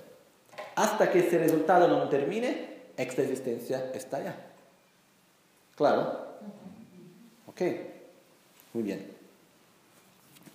Por eso tenemos ignorancia, formación kármica, conciencia. Con ignorancia yo voy a hacer una acción. ¿Okay? ¿Cuál es la ignorancia? No, no tener conciencia de la ley de causa y efecto y no tener conciencia de la interdependencia de los fenómenos. Yo voy a actuar. Cuando voy a actuar, voy a poner una semilla, una acción. ¿Dónde se queda esta acción? En mi conciencia. En algún momento se van a crear condiciones que esta semilla se va a desarrollar y se va a manifestar en una realidad psicofísica, nombre y forma. La realidad psicofísica se manifiesta en seis sentidos, que se manifiesta en contacto y del contacto yo voy a tener sensaciones. Una vez que tengo una realidad psicofísica voy a tener seis sentidos. Una vez que tengo los seis sentidos, inevitablemente voy a tener que experimentar contacto. Y una vez que tengo contacto, no puedo hacer a menos que tener sensaciones.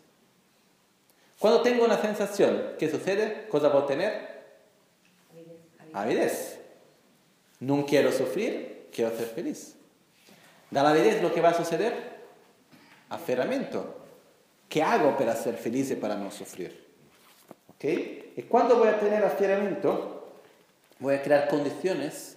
La avidez el aferramiento son condiciones que van a hacer manifestar una acción que yo creé en pasado y voy a tener el resultado de la existencia. La existencia que va a suceder, nacimiento. Con nacimiento que voy a tener, envejecimiento y muerte. ¿Ok? Muy bien. Una cosa muy importante sobre los doce vínculos. No son lineares. No tenemos que imaginar los doce vínculos como un ciclo que uno viene después del otro. Esto es esencial para entender los doce vínculos. Caso contrario, es muy, muy difícil entender. Yo necesité un poco de tiempo para entender esto. Los doce vínculos no son lineares. ¿Existe un orden lineal o no? Sí. Pero lo que sucede es que son distintos ciclos que se pueden sobrepor. Sobreponer. Superponer. Por eso tenemos distintos ciclos que se van a superponer. ¿Ok? Por esto tenemos los distintos colores acá también. ¿Ok? Vamos a intentar entender. El amarillo son las causas. ¿Ok? Por esto yo con ignorancia o ha sido una acción, esta acción se quedó la impronta de esta acción en mi conciencia. Muy bien. Terminé un pasaje de crear la causa. ¿Ok? Da la conciencia, hablando de un ciclo único, ¿ok? De un solo ciclo, tenemos que pasar a la avidez. ¿Ok? Porque lo sucedió es que yo o ha sido una acción. Con ignorancia o ha sido una acción.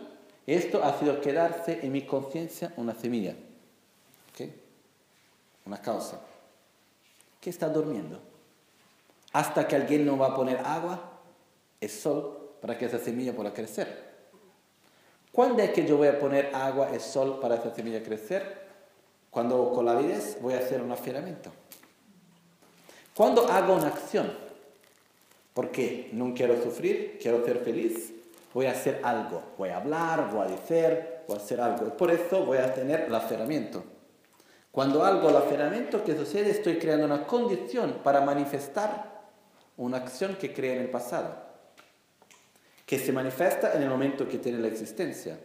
Junto a la existencia tengo el nacimiento, pero también junto al nacimiento y a la existencia tengo nombre, forma, seis sentidos, contacto y sensación.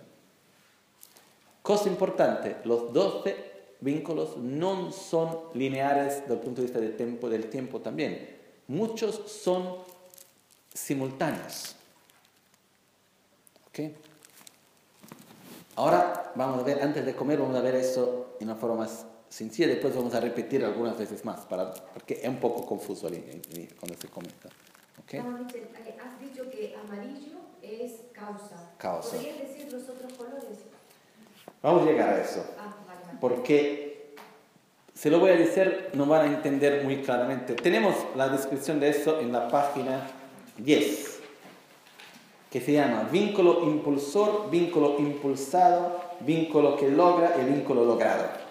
¿Okay? Antes de ir a ver eso, vamos a intentar entender un poco cómo se relaciona por acá en la página 10 tiene una la tabla de los 12 vínculos. El, nombre tradicional que se dan son vínculos impulsor, vínculo impulsado, vínculo que logra y vínculo logrado. ¿Okay? En tibetano también es difícil de entender así. Por eso vamos a volver al diseño de los 12, entender un poco mejor cómo se relacionan para después entender estos nombres.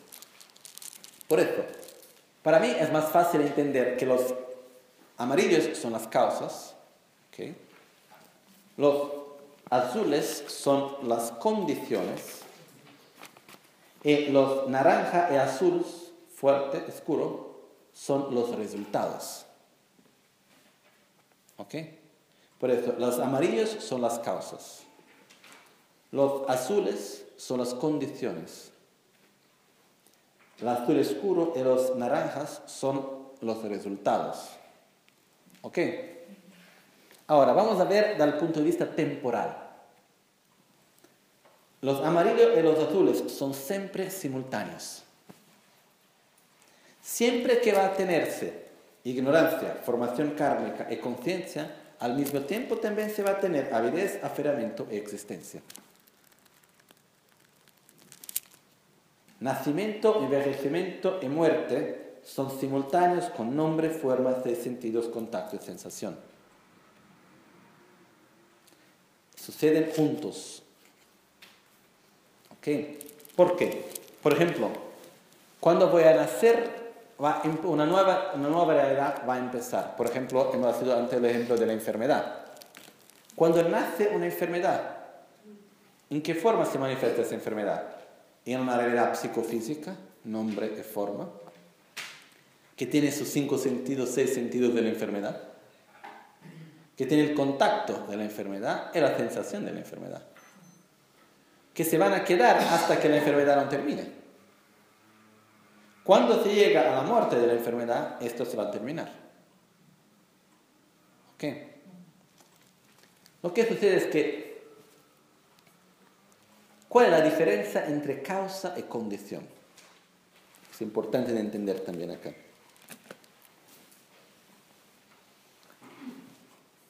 Causa y condición son sinónimos en el sentido que todo lo que es causa es también condición. Todo lo que es condición es también causa. No existe algo que es una causa y no puede ser una condición. No existe algo que es una condición y no es una causa. Pero son causas y condición en relación a cosas distintas. Por ejemplo, yo hago algo en el momento presente. Lo que estoy haciendo en el momento presente es una causa para algo que va a suceder en el futuro.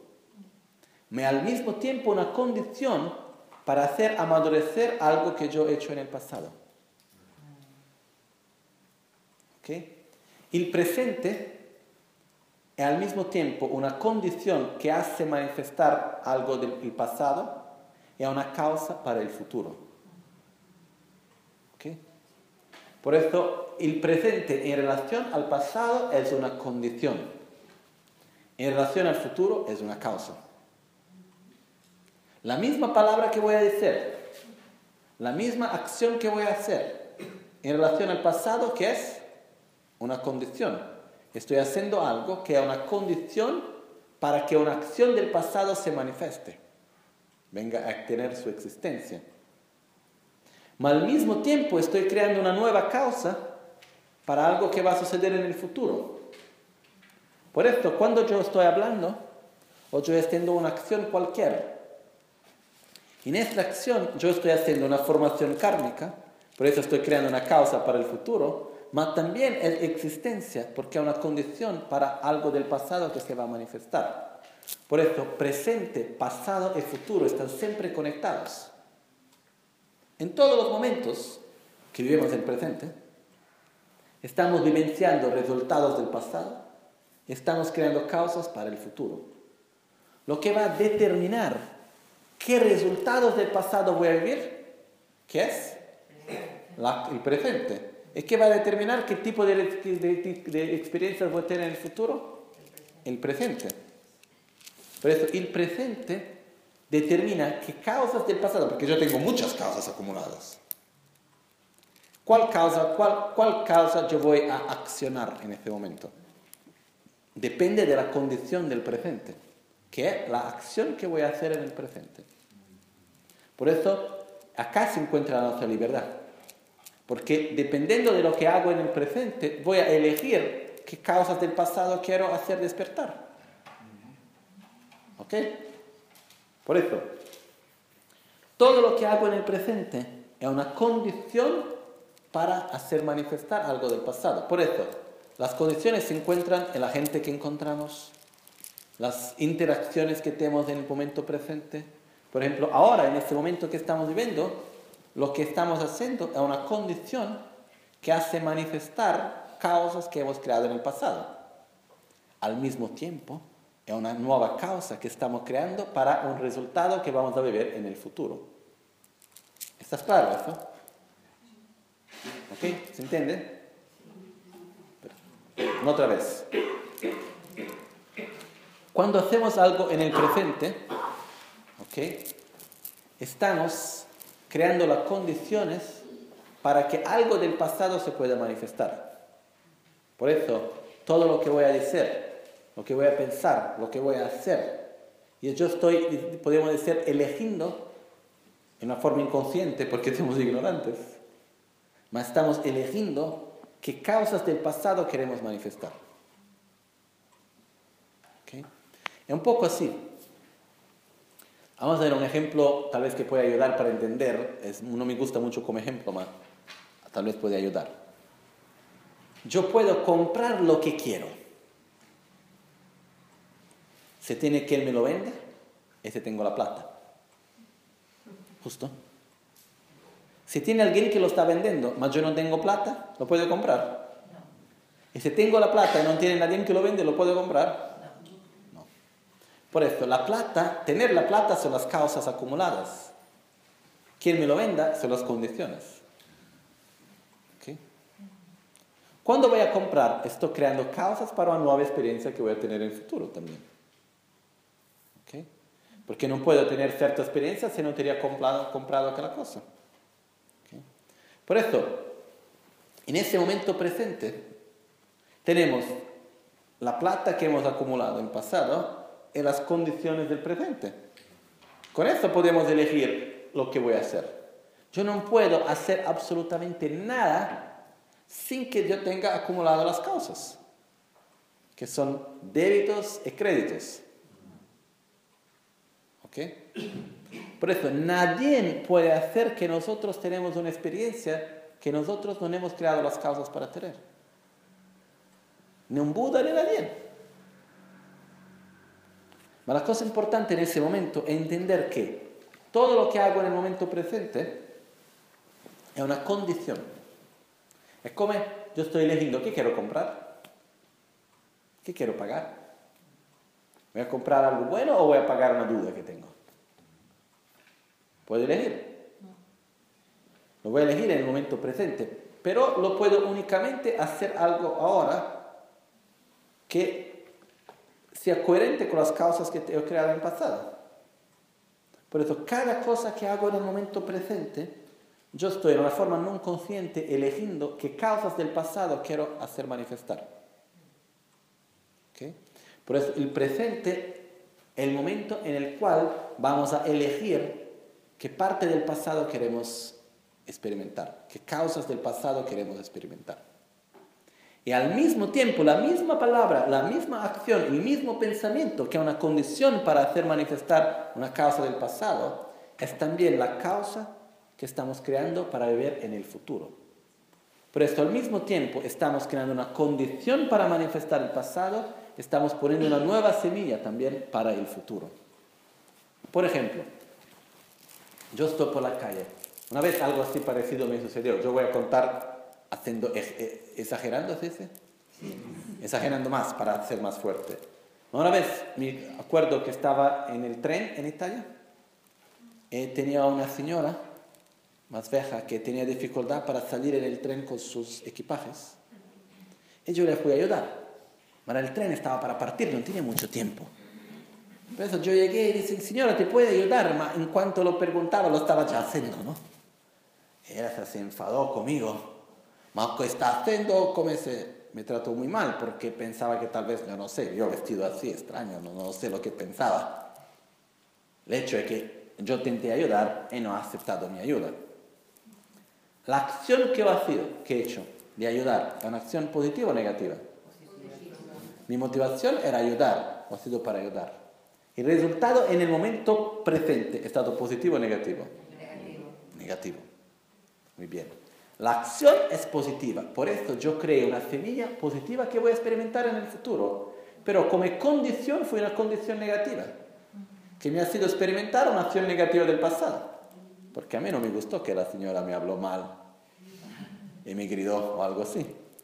Por esto, ¿qué sensación experimenté en ese momento? ¿Placer o sufrimiento? Sufrimiento. Sufrimiento. La acción es positiva. ¿Cómo una acción positiva puede traer una sensación de sufrimiento? Porque la sensación de sufrimiento que estoy viviendo no es un resultado de la acción del momento presente. Porque la acción positiva del momento presente en ese caso es una condición que ha sido manifestar un resultado de una acción negativa del pasado. Yo voy a una persona y voy a decir, hacer un cumplimiento porque me gusta mucho y decir algo con una motivación muy buena a esa persona. Esa persona se va a, ofender, ¿se puede decir? Sí. Ofender me va a dar un, un, me va a bater, o se me va a guspir en la cara. ¿Okay? El resultado que es de sufrimiento. Ma la acción era positiva. Pero en la interdependencia, la mi acción positiva, que es una acción positiva, los resultados positivos voy a vivir en el futuro, pero en el momento presente es una condición que ha sido una causa negativa se manifestar.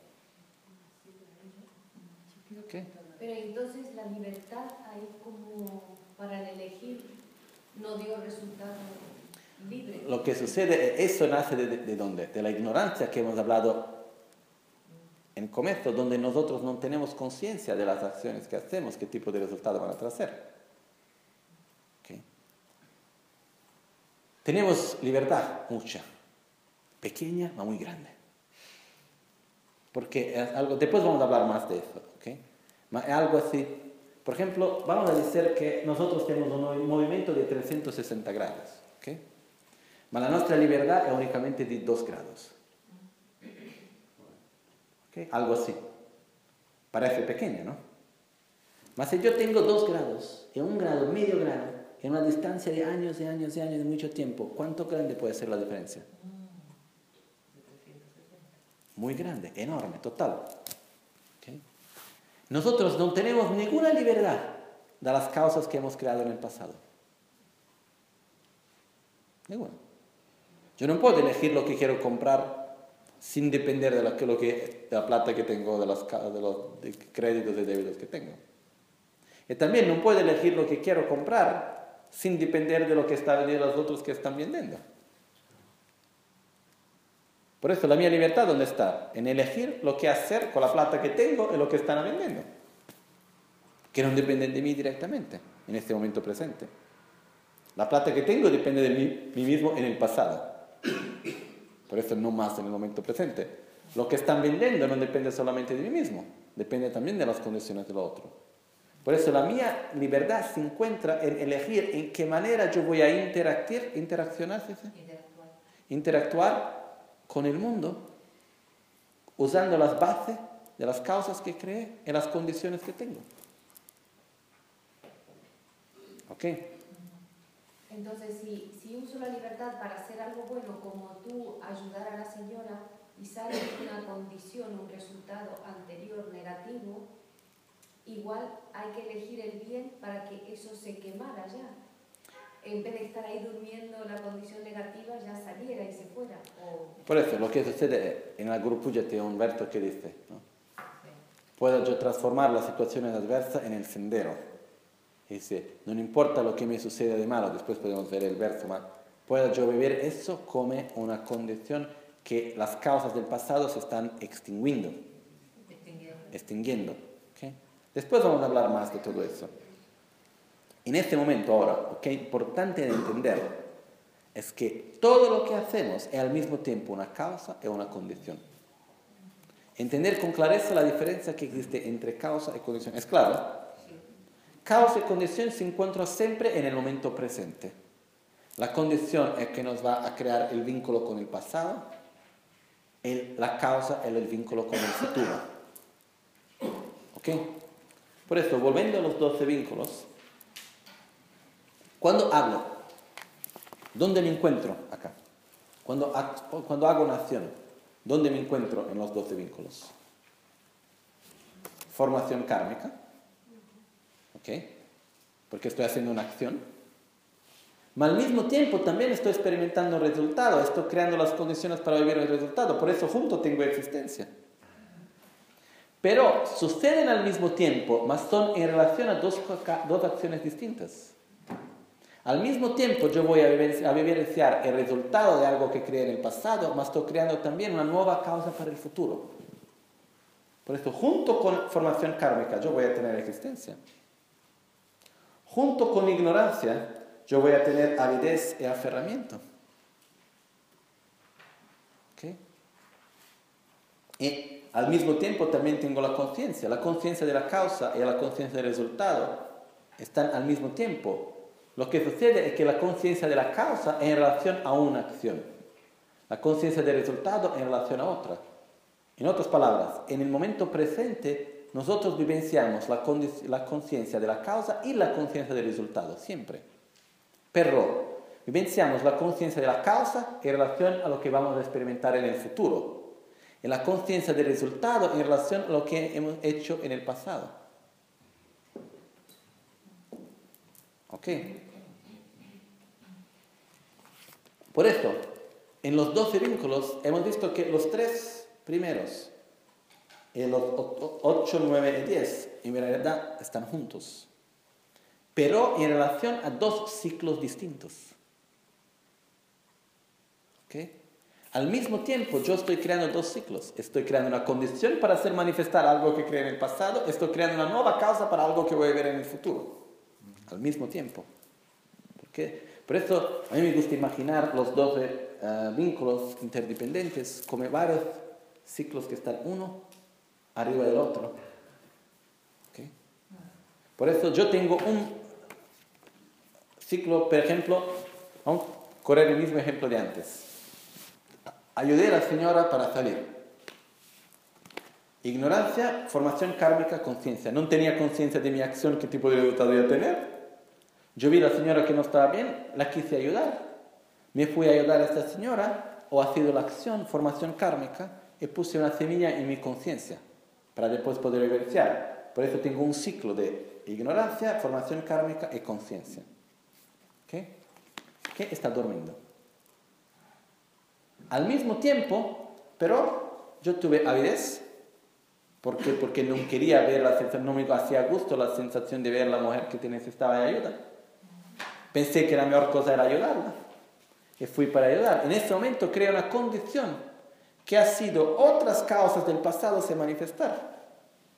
Y por eso experimenté nacimiento, forma y nombre, seis sentidos, contacto y sensación, que por mi suerte duraron pocos minutos. y tuve la muerte de esa sensación. ¿Ok? Consigue ver un ciclo completo. Ma que al mismo tiempo, dentro de este ciclo, existe otro ciclo, que en otro momento va a tener condiciones que va a dar sus resultados. ¿Ok? El proceso es siempre al menos en dos fases, mínimo en dos fases máximo en tres. Después vamos a explicar esto mejor. el proceso de los 12 vínculos interdependientes puede, puede ocurrir, ¿se dice? ocurrir mínimo en dos fases, en dos momentos distintos. Máximo en tres momentos distintos. En dos momentos distintos, ¿qué es? En un momento voy a crear las causas. Ignorancia, formación kármica, conciencia. En un otro momento, e, entre, entre el primero y el segundo momento, puede pasar un día, 10 minutos, 20 años, 5.000 vidas, no sé. Puede pasar un tiempo muy corto o muy largo. Después del tiempo, el segundo momento es cuando yo voy a crear las condiciones, que son avidez, aferramiento existencia, que van a hacer con que las causas que creé en el pasado se van a manifestar. Yo voy a experimentar nacimiento, envejecimiento y muerte, y por eso nombre, formas y sentidos, contacto y sensación, y por la fin la muerte. ¿Ok? Esto en dos fases. En tres fases el proceso del nacimiento y de la muerte y renacimiento. ¿Por qué? Yo puedo, durante la vida, en una vida yo voy a crear las causas. Y en una otra vida, en el momento de la muerte, voy a crear las condiciones. Y el resultado voy a experimentar en una otra vida que es mi, mi próximo nacimiento. Más tarde vamos a entender eso mejor también. ¿okay? Pero la cosa importante que tenemos que entender ahora es que todo lo que hacemos, palabras cuando vamos a hablar, pensar, elegir acciones, todo lo que vamos a actuar, todas las acciones, es una formación kármica, es una acción que estamos creando es una semilla que vamos a plantar en nuestra conciencia, pero al mismo tiempo también una condición que hace con que causas del pasado se van a manifestar. Por eso que el presente es siempre conectado con el pasado y el futuro. Son una cosa sola. ¿Es claro? ¿Okay? Esto nos muestra también una otra cosa importante de entender. Diga antes la pregunta. Entonces, si tú tienes un pensamiento eh, negativo, pero eres consciente de ese pensamiento y lo rechazas como tú mismo te dices, no, tú mismo te haces tu propia autocrítica, eso genera también una semilla para el futuro, o sea, ha generado esa semilla para que en el futuro tú tengas ese efecto de, ese pensamiento. Imaginamos así. Cada vez que hacemos una acción, que puede ser de cuerpo, palabra o mente, es como una impronta, por ejemplo, vamos por la playa, imaginamos que nunca van a limpiar la playa y tenemos únicamente nosotros, ¿ok? Y cada día que vamos a caminar por el mismo lugar, ponemos nuestros pies en un lugar. Cada vez que ponemos los pies en el mismo lugar, la impronta, se va a quedar más profunda se va a quedar cada vez más fácil poner el pie en el mismo lugar. Cada vez que hacemos una acción, ponemos una impronta en nuestra mente también de esta acción. Es cada vez más fácil repetir la misma acción. El ejemplo que dice ahora, si yo tengo un pensamiento que no es positivo, más después va al mismo tiempo decir, no, este pensamiento no está bien, no lo quiero seguir, esto también es una acción positiva. Por esto yo voy a poner una impronta positiva de no seguir este tipo de pensamiento. Por eso, lo que se queda como acción no es únicamente el pensamiento, por ejemplo, que tiene un pensamiento de aversión. Yo voy a ver a una persona y digo, no me gusta esa persona, te quiero ver muerto. Puede suceder. luego después de, no, no, no, no, ¿qué estoy haciendo? Esto no es necesario, más no es así. Tengo que entender que no, no, no es correcto porque que me ha sido la persona nada, y mismo así no tengo por qué desear algo así malo para esa persona. Yo voy a intentar generar un pensamiento positivo a esta persona. Lo que estoy haciendo, estoy haciendo a la fin una acción positiva, porque yo voy a crear las improntas para no tener más ese tipo de pensamiento. ¿Okay? Pero lo que sucede es que cada vez que hacemos una acción, es una semilla que vamos a plantar, pequeña o grande. Una cosa que vamos a ver, yo creo, mañana, es que es posible modificar las semillas que hemos plantado. ¿Ok? Las semillas positivas y las semillas negativas se pueden modificar. que lo se llama la purificación, modificar las semillas negativas, y la eliminación de los méritos, que se llama eliminar las semillas positivas. Vamos a hablar de esto mañana. ¿Okay? Sin prisa. Un paso después del otro. La cosa importante que quería decir para concluir ahora por la mañana es que cuando se habla del karma, y acá se puede entender eso mejor, no es algo como poner en una balanza. ¿Dice balanza? Para pensar. No es como poner las acciones en una balanza, a ver, tengo más positivo o más negativo. No es así. Cada acción puede traer un resultado. Es como si yo voy a poner mil semillas de algo muy dulce. Y después voy a plantar una semilla de algo de veneno. ¿El, veneno se va a transformar en algo dulce? No. Y si voy a comer el resultado de aquella semilla de veneno, voy a estar mal o no. Puedo plantar muchas plantas medicinales, muy buenas. Ma en medio voy a poner tres semillas de venenos. Cuando voy a comer el resultado de la semilla de veneno, voy a estar mal. La misma forma que puedo poner mil semillas de venenos, más si tengo la semilla de álvaros medicinales y la voy a plantar, cuando voy a comer los frutos de esa semilla, voy a estar bien. Por eso no es porque tengo muchas acciones positivas que mis acciones negativas no van a valer más. Por eso la idea que tenemos de un tipo de jugamento, dice, pero al fin de la vida tiene un, juicio, ¿sí? Un juicio que va a decir, ah, una persona buena o no buena. Eso en el budismo no existe como concepto. Porque nadie nos va a juzgar y decir, ah, no, he sido una persona buena, por la fin de todo, ok, te voy a hacer un premio, a tener un buen renacimiento porque soy una persona buena. No. En el momento de la muerte, nosotros vamos a accionar con la actitud del momento de la muerte una acción que hemos creado en el pasado que se va a manifestar como en nuestra próxima vida. Yo puedo tener creado mil causas negativas. Si en el momento de la muerte consigo crear una condición que va a, que va a, accionar una causa positiva, voy a tener un buen renacimiento. Si en el momento de la muerte puedo tener mil causas positivas y dos, tres causas negativas, si voy a crear una condición que va a actuar las causas negativas, voy a tener un renacimiento negativo. Por esto, lo que sucede a nosotros en el presente no es la suma, ¿se puede decir la suma? No es la suma de todo lo que hemos sido hasta ahora. Más son los resultados específicos de acciones que hemos hecho en el pasado. ¿Está claro eso? No es muy, muy, ¿cómo se dice? Eh, placeroso, no es algo, ah, qué bueno, no. Los 12 vínculos son algo que cuando vamos a ver bien, a mí me gusta mucho porque nos trae más con los pies por la tierra y vamos a entender mejor cómo existen las cosas. La vida. Ma, nosotros muchas veces queremos tener una visión más naif, más... Ah, todo es bonito, todo está bien, todo andará bien. Y no es necesariamente así. Si hacemos las cosas justas, todo va a estar bien. Todo gran parte va a estar bien. Si hacemos las cosas no justas, no es exactamente así, no va a estar bien. Por esto es muy coherente con la, con la realidad. Los 12 vínculos, de cómo las cosas suceden. ¿okay?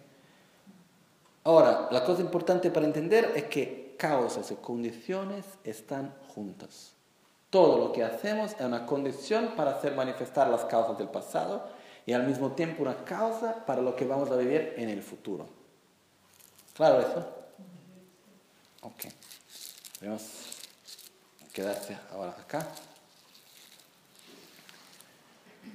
Jetsun lame kutse rapten chi namkar tinle chochur gepadan losan tempe drume sasungi drove munse Ancho semcho rinpoche ma ke panam ke gyurchi ke pa nyampar me payam komne conto pelwarsho nimo dele tsendele nime kuyan delekshi nitsen takto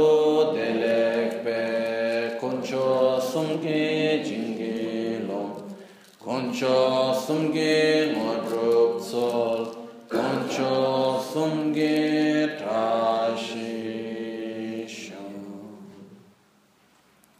al amanecer o al anochecer, por la noche o durante el día, pueden las tres joyas concedernos sus benedicciones, pueden ayudarnos a todas las realizaciones y colmer el sendero de nuestras vidas con muchos signos de buenos vicios.